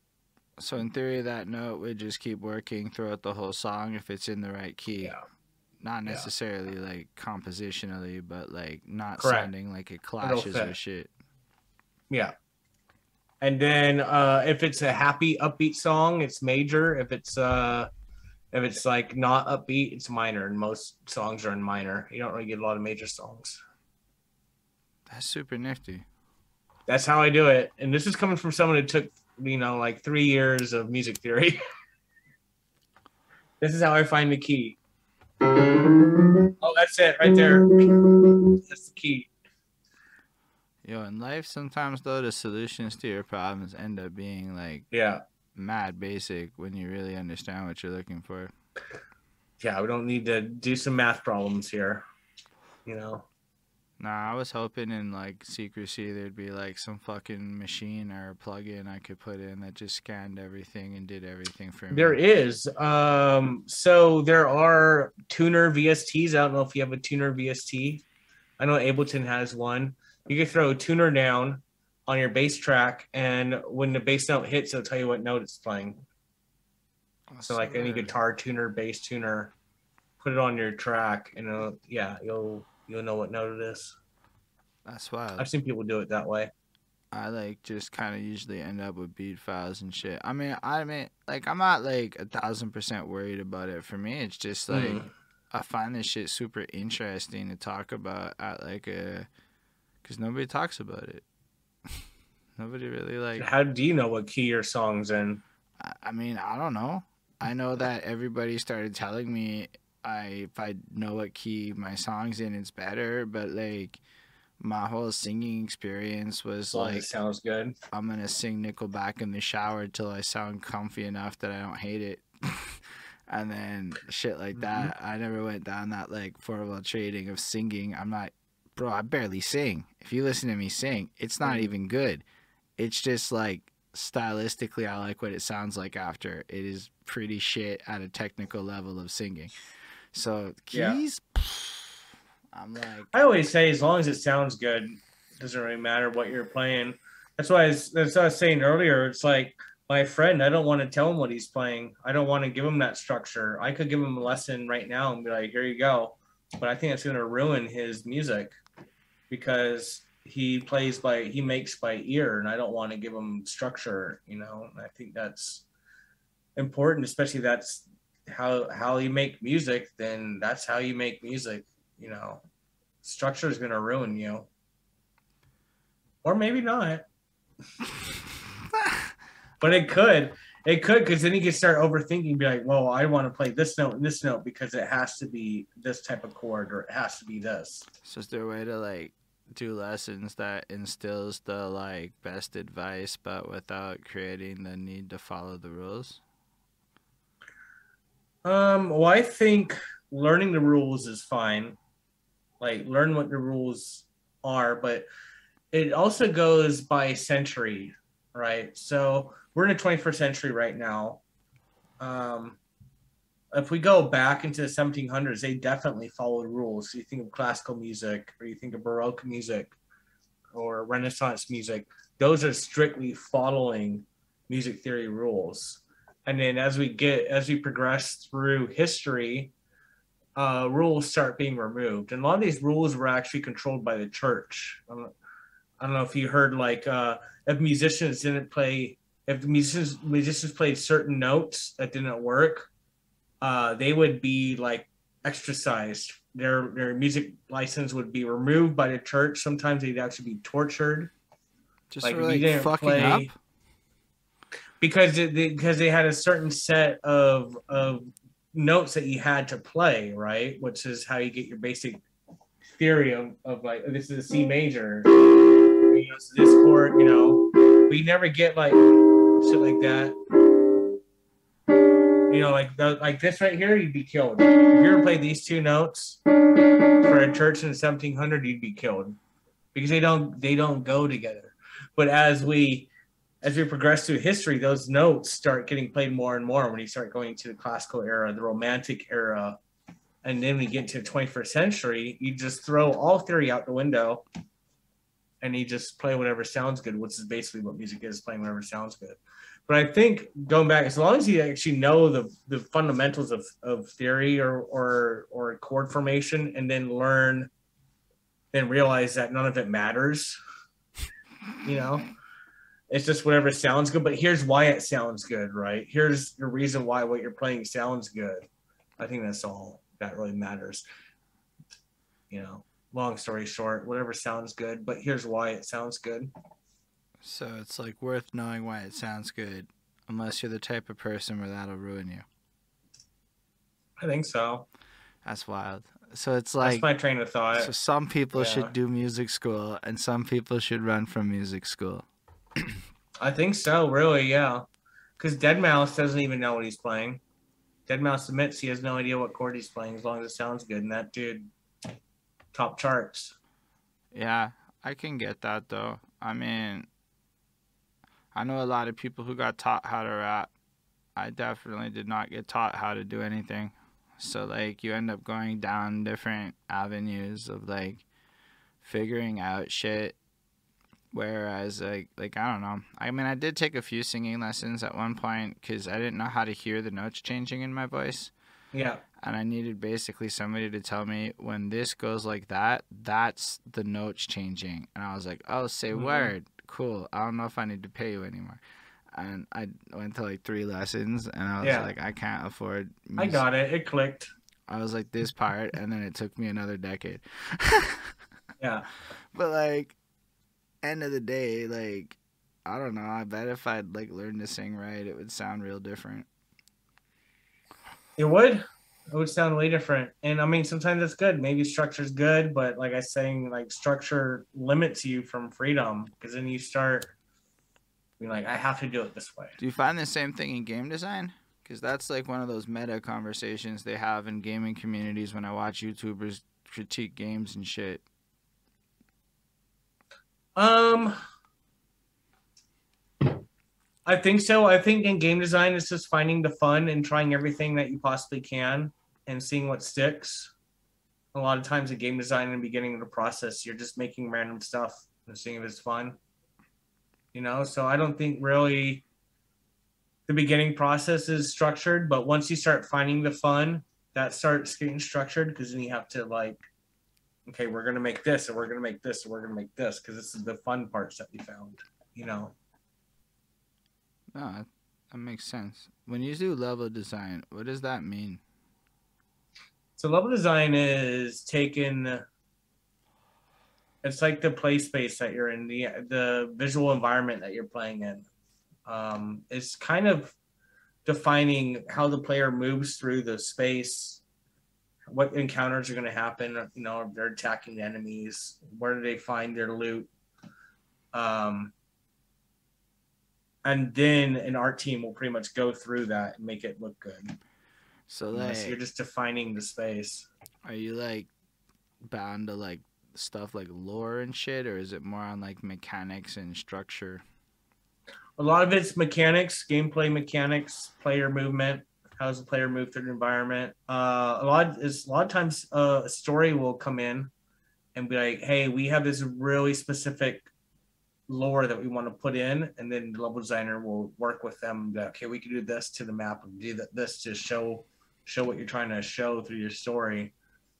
Uh, but yeah, it's pretty much us defining how defining the play space before art comes in and just like you know makes it look really good So you would be like the guy who like decides how many houses are in a place in Skyrim and how many floors are in each Yeah. house and if there's towers and walls and then yeah somebody else and i'd place gonna- all that too in the layout the what's the layout of the city you know how is it placed Do you do like the world maps and shit too? or is it more like specific Um, locations? For so as level designers, usually specific locations, and you get like story to d- design the world map. You have a whole story team doing that, but then like um, yeah, the actual physical area that the player is walking in is that's level design. Ah, That's crazy to think. Like, so you're the you you don't like necessarily put stuff on the table. You decide that there's gonna be a table. I say there's gonna be a table here, and maybe the objective or something's here, you Right. know. And then Art will go through and be like, "And this is what he wanted."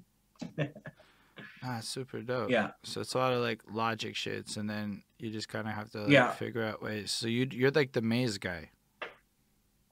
I guess you could say it that way. Yeah. Have you ever like? Back in the day, though, in modding, I had to do everything. I had to do the layout and also art it and do everything. But now, when you're with a team of like hundred people, there's a team specifically built to make it look pretty, so you don't have to worry about doing any of that. You just focus on what your your specialty is, and you know, yeah, sounds a lot better than having to do it all. I imagine this. What's your least favorite part It's of game of work. design? Um, doing the artwork. So you're not you're not a fan of making the cups look pretty for Skyrim's table. No, I just I'm a fan of get it done, and here you go. Do what you want with it. I respect that. I feel like you and Ismail would be like peas in a pod in that world of just getting shit done, and like I totally do it. I kind of like the, I like it from like a puzzle perspective because I like I met somebody once who made mazes and they used to put like keys and doors and you'd have to like Yep. go, and so it's like that kind of shit, but just like way Mhm. more complicated. You can look at it like that. Like if you were to play a Call of Duty map, that environment that you're in was built by a level designer and then arted by an artist. Level designer d- defined where all the buildings and bridges and places the player can go, and then an artist came in and made it look good. So in theory, you could just like also go ahead and do this in the metaverse because basically what you're Oh, doing yeah. is like Super easy. Cause like I fucked around with one of them things, and somebody made this whole like experience where you could go through this like haunted fucking Mhm. asylum shit, and there was keys and crap, and I'm like, yeah, I could conceive this from like a project management point of view, but like you're the guy that Yeah, it is. It is. does the like.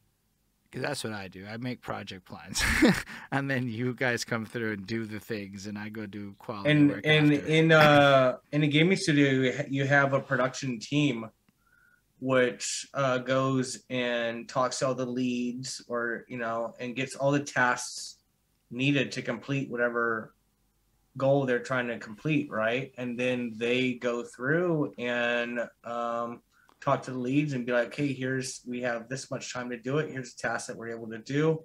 Assign them to your uh, workers and get them done yeah, which is, I love game design because always I'm doing something different every single day, which I really like. It's not always the same thing How long does unless it's a, a big project or something. Like, how long does it take to design a level? Uh, so to design a level, depending on the size, we I can get like a good block out done in about a week. But then to get it arted probably takes about two or three months, and then, you know, So then, like, people like test that, it runs through QA, and then they come back and they're like, because like my cousin did a whole bunch of QA testing, because like U- Yep. Ubisoft's up here, so like they hire and a couple others, and like then you get their notes and run the fucking mods to whatever to make it a little bit Yep. tighter and whatnot. yeah, QA will come through and be like, hey, I broke this, this, and this, and this, um, and be like, okay, fix, fix, fix, fix, fix. Yeah, that's wildly cool. I don't know. I haven't talked to that many people who like actually do a lot of like interesting shit in video games. I've talked to people who do. I'm not gonna say QA is not the most interesting, but QA is kind of the most accessible role in I find the QA in the video game world. It's the best way to get into the uh, business, Did you ever do QA? I think. I haven't. I must respect to people who do QA because I know what they go through. Yeah, I've heard like crazy stories of it. Like I've had friends Yeah. who QA like big name games and stuff, and they're like, "Nah, bro, you think it's fun, but it's not. You'll just be like No. told, walk around the room without jumping for three hours and see what doesn't work. Yeah. Fun. And then you do that. But then, And then write it down. yeah. But then like when that game comes out, you know every fucking hack. and you like Yeah. for like a month you're cool. I Pretty got- much. yeah. Um nah, so like how often do you release music? Um, I've been slowing down. I've been I used to release like a couple songs a week and I went to like one a week and now it's like one every two weeks. I've been I've been doing this thing where I will uh I'll make a song and I'll take like a week off from it so I get an ear break and I'll come back and play it again so I have fresh ears on it and then do a mix pass and then master. Do you find that that's like had a positive impact on your moves? I think so because it's good to get a break from hearing a song over and over and over again. So I get it to where it's like I almost forget about the song, then I listen to it from uh, with fresh ears, so that I can uh, go back and mix it because I don't want to mix something I've heard for you know over and over and over and over again. My ears is hearing the same thing. You know, it's not actually hearing what it should be hearing Right. because you get that ear fatigue. No, it makes a lot of sense. I find um you can't release things right away. You have to sleep on it at least because if you don't, You gotta give respect to the music, right? I used to just like drop shit right away, get like fucking excited and put it out. Yeah, you get excited, but then you're like, oh shit, it kind of sounds bad. I had a couple When you listen to it like a week later, You're like, not my smartest choice, but it's out. So, what do you do then? Um, I suppose you could private it, but like, I don't know. It feels weird to private something after you put it out like right away, just because. I guess here and there you might, but that's like, yeah, uh, that's fair. I think it's interesting though that like, it's like as you get, it slows down, but I guess the quality of your output increases from like. uh quality definitely increases. Yeah, And if your goal is production, right? Like then that's what and the sound is the goal of a producer, then that seems like a interesting thing because you have to do less in theory, but you're not doing less. You're just taking more time to do it right for each time. yeah. And every every time I sit down to make a beat, I don't I don't call them songs until they're songs. I'm just sitting there down having fun making a beat, and I Right. could make like five or six beats until one sticks. I'm like, I like that one. I'm gonna work on that one. I'm gonna spend time on that one. I think with that mindset of just sitting down, not expecting to make a song, you're just having fun is the best way for me at least to look at music. Uh, I think it depends on your goals, I guess. like I'm trying to Yeah. find that balance between no, I want to sell my music and I want to make the music I want to make and there has to be kind of a balance between the two of those things. Or Yeah. at least an understanding that if I make this kind of song, it can sell, or if I make this kind of song, I'm just kind of stroking my own ego.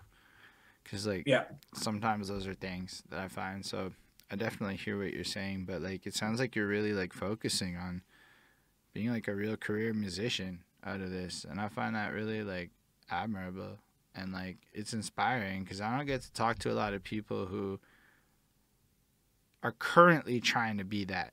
I've talked to people who Yeah. were that and are no longer, or people who are hungry to be that. I don't get to talk to a lot of Yeah. people who've like kind of figured it out for themselves. So it's always like, I haven't figured anything out.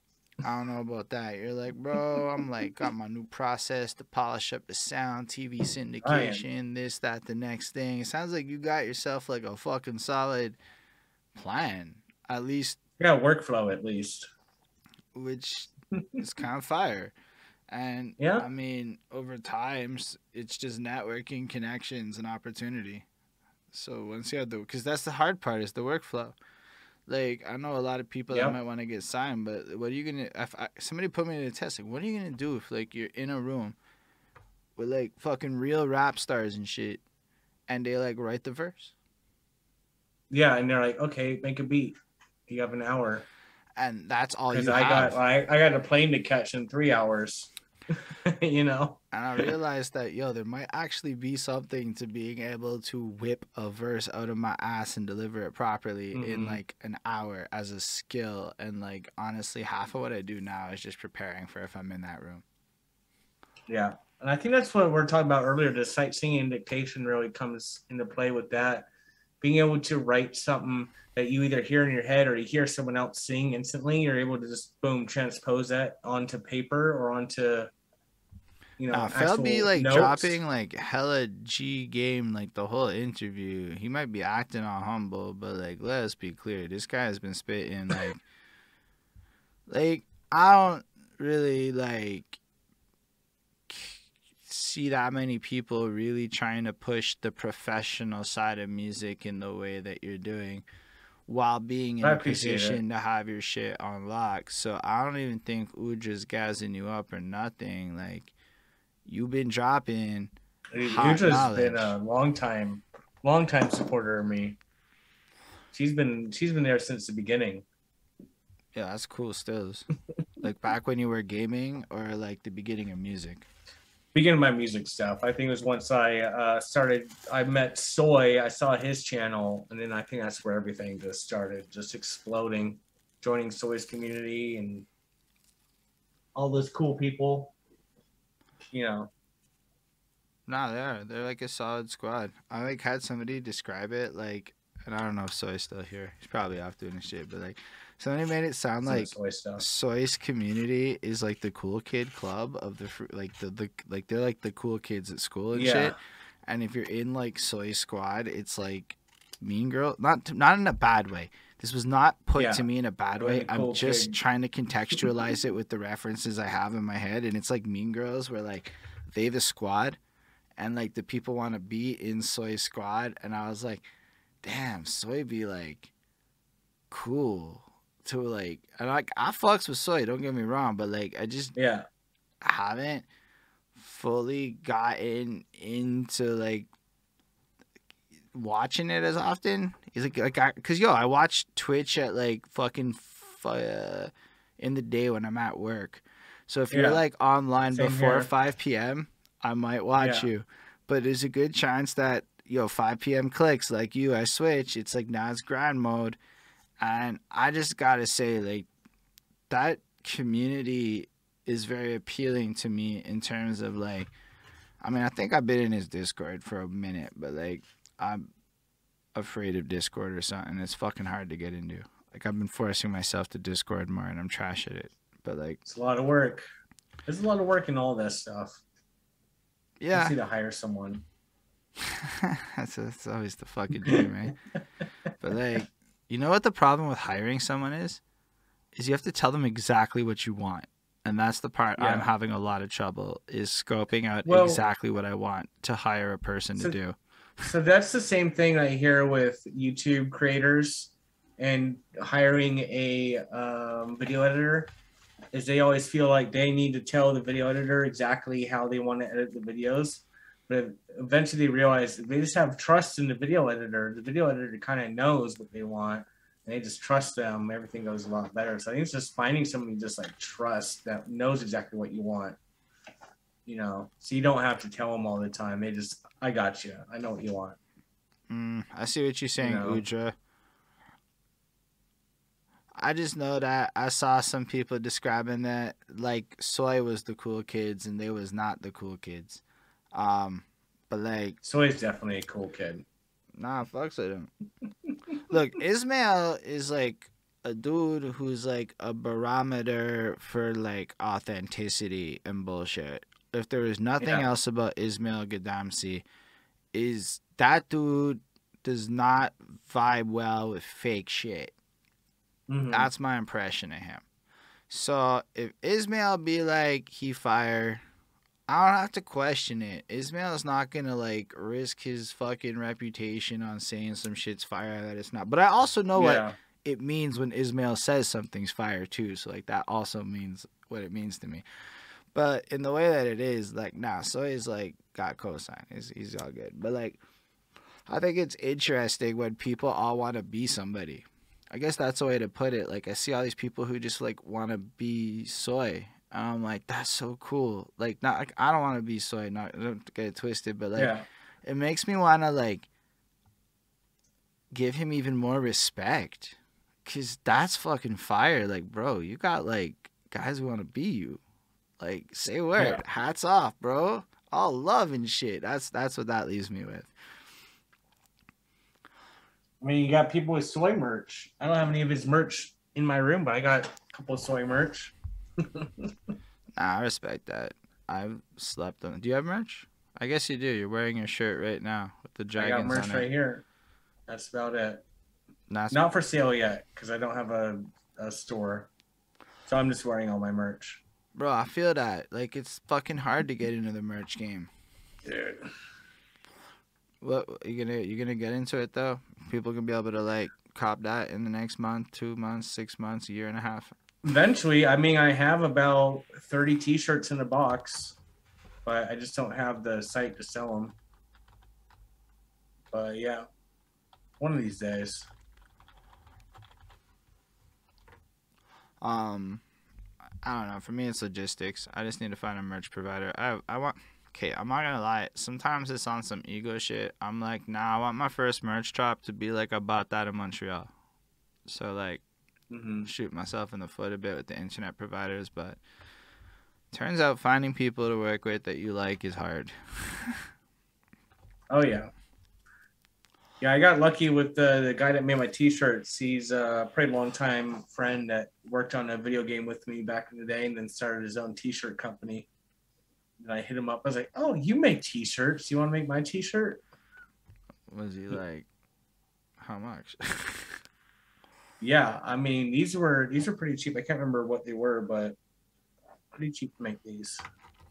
Yeah, it's not hard to make like a one-two shirt. It gets complicated when you're talking about enough shirts to sell and shit. Because if you're gonna have shirts Yeah. to sell, you have to have, like, I want to sell slippers, and I don't know how much it costs to make custom slippers, but that Yeah. should be like fifty dollars a slipper. Like, I'm only gonna get like six pairs for sale, and then it's know like I saw. buy fifty dollar slippers. That's not even true, bro. People will spend forty. Really? Uh, yo, Okay, you get like okay, people aren't gonna get shitty slippers, bro.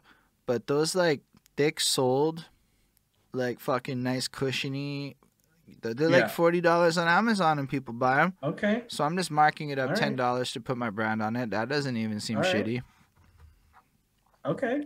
I didn't know that market. I don't know, man. But when you live in the cold, the cold, cold, like the Yeah, you up in Montreal, it's like hold on. Let, let me let me put that in American because I do not know your fucking temperature shit.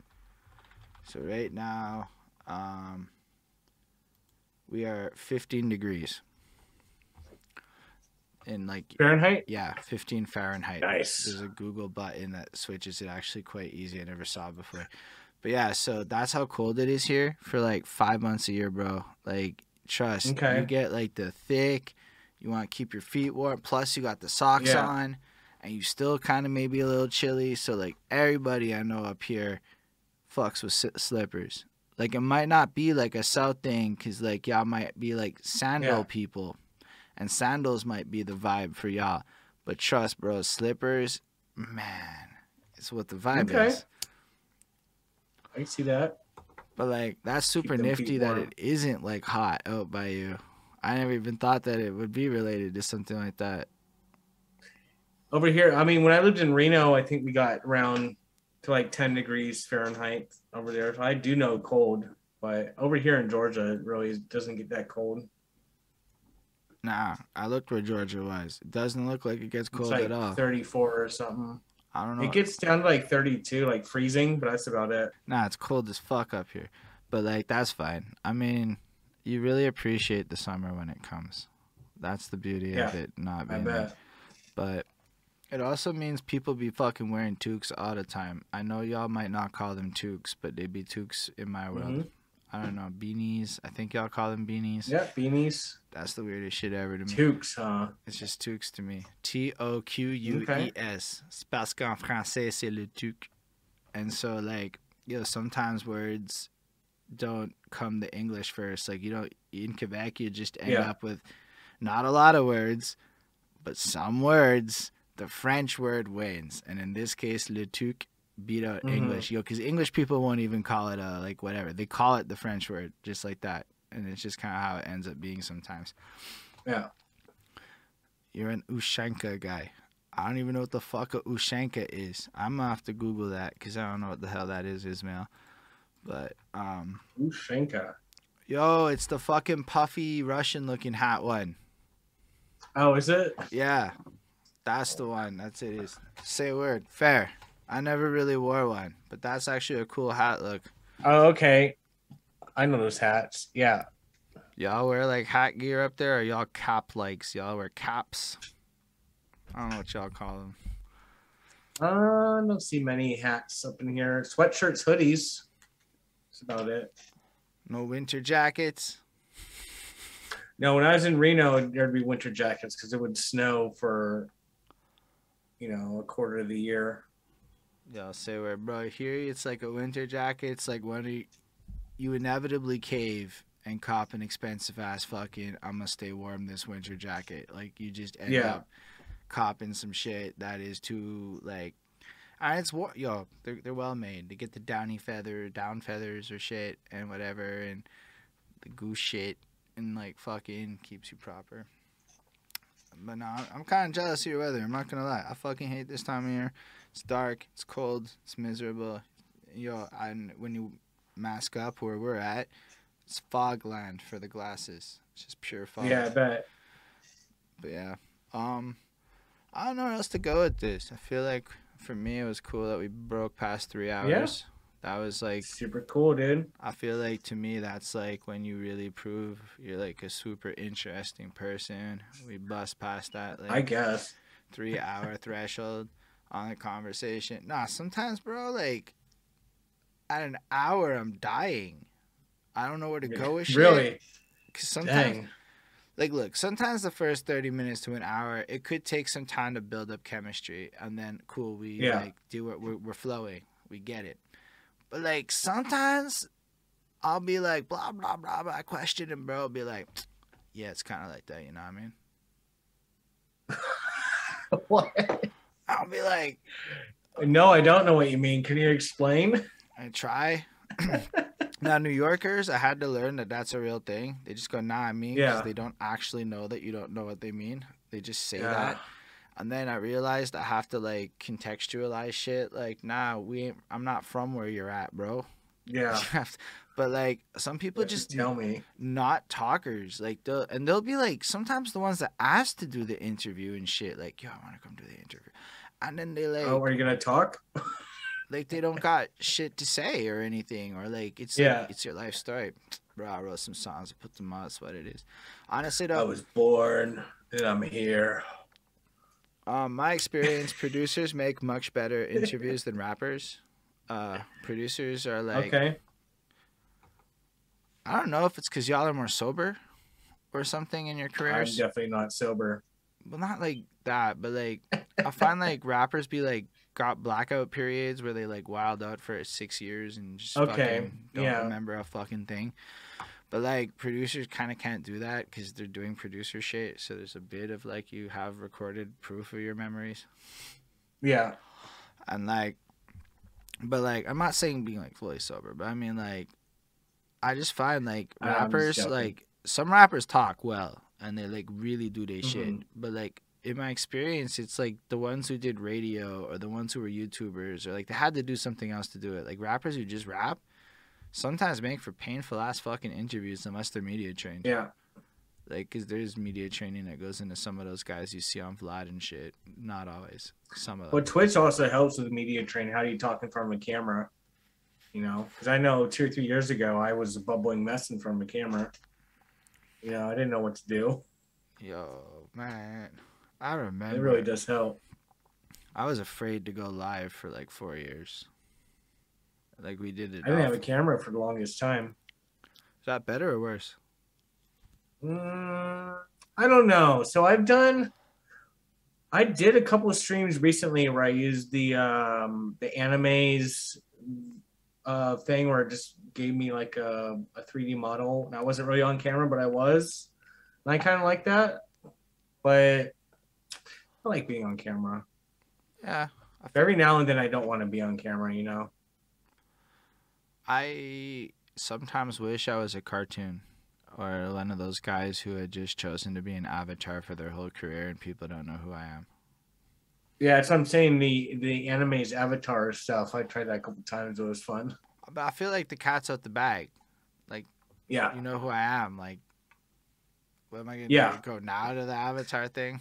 I mean, for, so that's what I do. Is like uh, I'll be like, I don't feel like doing camera today. No cam stream. mm, You know. You can I do just that? don't feel like being on camera. Yeah, you just be. I don't feel like being on camera today. I'm gonna be an Avatar. I suppose you can do that. I mean, like I say it like when I go, you can do that. I'm in my head not asking logistically can. I'm like, does it make sense for me to like go on cam without being my people face like there? it. If it's like if it's like very random and not all the time, I think people like it because it's like, yo, this is different. you know, Hmm. this guy's having some fun. I'm gonna think about that for some of the non this kind of stream where I probably should be on cam because this is one of those ones where I do want my face all over it. Yeah, But nah, I appreciate you, Phil. I feel like this was actually one of those like really insightful interviews that gave us all food for thought. And anybody that watches this, honestly, if they're smart, really caught a couple of real knowledge nuggets. I'll give you a good one. AR glasses will solve your problem from. That's the type of knowledge nuggets he was giving out. Where Uja's like, "Shh, bro, don't give him all the." s-" I'm like, you know, give some of the sauce because some of the sauce gets people curious enough to go and convert to the bigger sauce. it's uh, all thought projects, and I'm not going to do it. So my someone else might just do it because I'm not going to spend the time doing it. Yeah, I feel like that a bit too, cause like that's the kind of shit I want to produce, but I need a guy that like.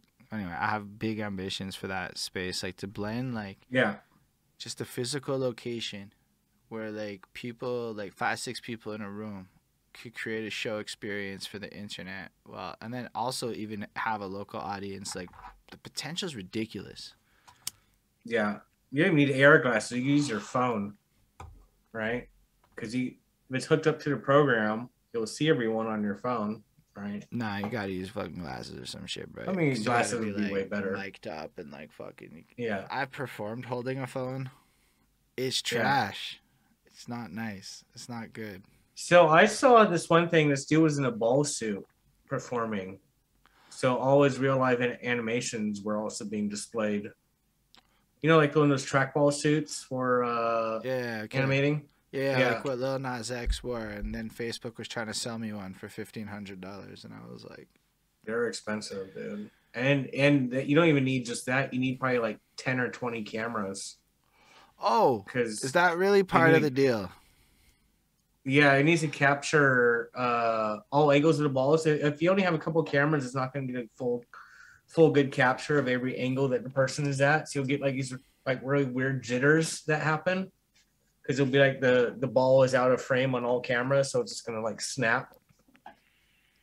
So you need like ten or so cameras for that shit. See, this the type of gems, yo. You just help somebody know I can afford this, or I can't afford this, because yo, ten cameras. And and if you don't want to use cameras, you can use the Xbox One uh, Kinect thing. I did that before. I had three Xbox One Kinects. I had like two here and one back there, and they were motion tracking me. This is like ten years ago. But yeah, gems. I don't know who who in this chat's going to be doing that, but if you're going to do that, let me know. I want to see it. Yo, Ismail, is that the kind of shit you want to get up to? Because, bro, I'm telling you, there's fat stacks in that shit in Montreal. I don't know about you, but if you live in a coder city, what I call a coder city is there's that many software companies where if you're a Yeah. coder, you're just guaranteed fucking money. Like, Yeah, yo, fat stacks everywhere. I think Facebook's here. Everybody's here. Like, they all came. You know what's crazy now is with COVID, a lot of these these gaming companies all went work from home. So you can pretty much work at any gaming company now from anywhere in the world and not have to move, which is nice. Like my company went all work from home. Some people like even moved states, like they just like moved across the country. Yo, I wonder what's gonna happen. Yo, cause I wonder then if the hammer falls on that, and then they're all like, "Nah, bro, you got to come back now." I think it's too late for that. But they waited, so we actually released one of our games uh, during COVID, and they realized, oh, no one needs to be at work for us to make make games. We're still making games. So honestly, I think it's on them. If, if someone's not going to be doing their work because they're working from home, then they shouldn't be hired. Like, Nah, it's not that shit. Um, Yeah. so my my company's doing this. You have to come back a bit, and we got to hear their bullshit. Yeah. Uh, there's two sides to it. One is as much as there's a huge chunk of people that love it, there is a huge chunk of people with kids, and I mean Yeah. that like parents have very split reactions. To be fair, some parents love it, but usually the people who don't like it are parents or like immigrants also seem to have a higher percentage of, of like not fucking with work from home because they don't know anybody and they're already in a new Yeah. city. So like work is kind of like a social hub. And so the one thing that's not happening with work from home is that like walk around the hallway shoot the shit bullshit. Now believe it or not the reason your company lets you take 20 minute copy breaks is probably because you shoot the shit with your colleagues and you actually come out of ideas for work by accident more Yeah. often than you think. And they can't fake that shit with work from home. They have yet to find a way to make us behave like that in chats. they've tried it. They've tried to force coffee meetings with like people that I like never talk to. It's like I don't even know who you are. I mean, like, I because then I realized it because uh, I went to like work for half a day and then I went to the office party because we were allowed. And I realized, yo, I'm talking about NFTs with people and how to integrate Yeah. this. And I'm like, yo, I'm not having these chats regularly. But like everybody I work with was hired because they're like a specialist in some area of life. And so that Yeah. natural incubation is the only benefit I could see where if you're a not successful video game company like Bethesda or one of these dudes, not to say they're Mhm. not successful, but maybe struggling with some shit, I could see how they force people back to office. And when I say Bethesda, I mean the Montreal Yeah. office. I can see that. Mostly I just Yeah, I think now it's too late for our company. Yeah, that's fair. But like, cause I don't know, man. Everything's kind of weird with it, and I, I mean, cause I, I I don't think the industry's set in stone. I think people are acting like Right. the industry's set in stone, but I'm like, nah. Yo, these people ain't turning down fucking 2K interactive jobs and shit. Like, they're not Yeah. turning them down to, like, nah.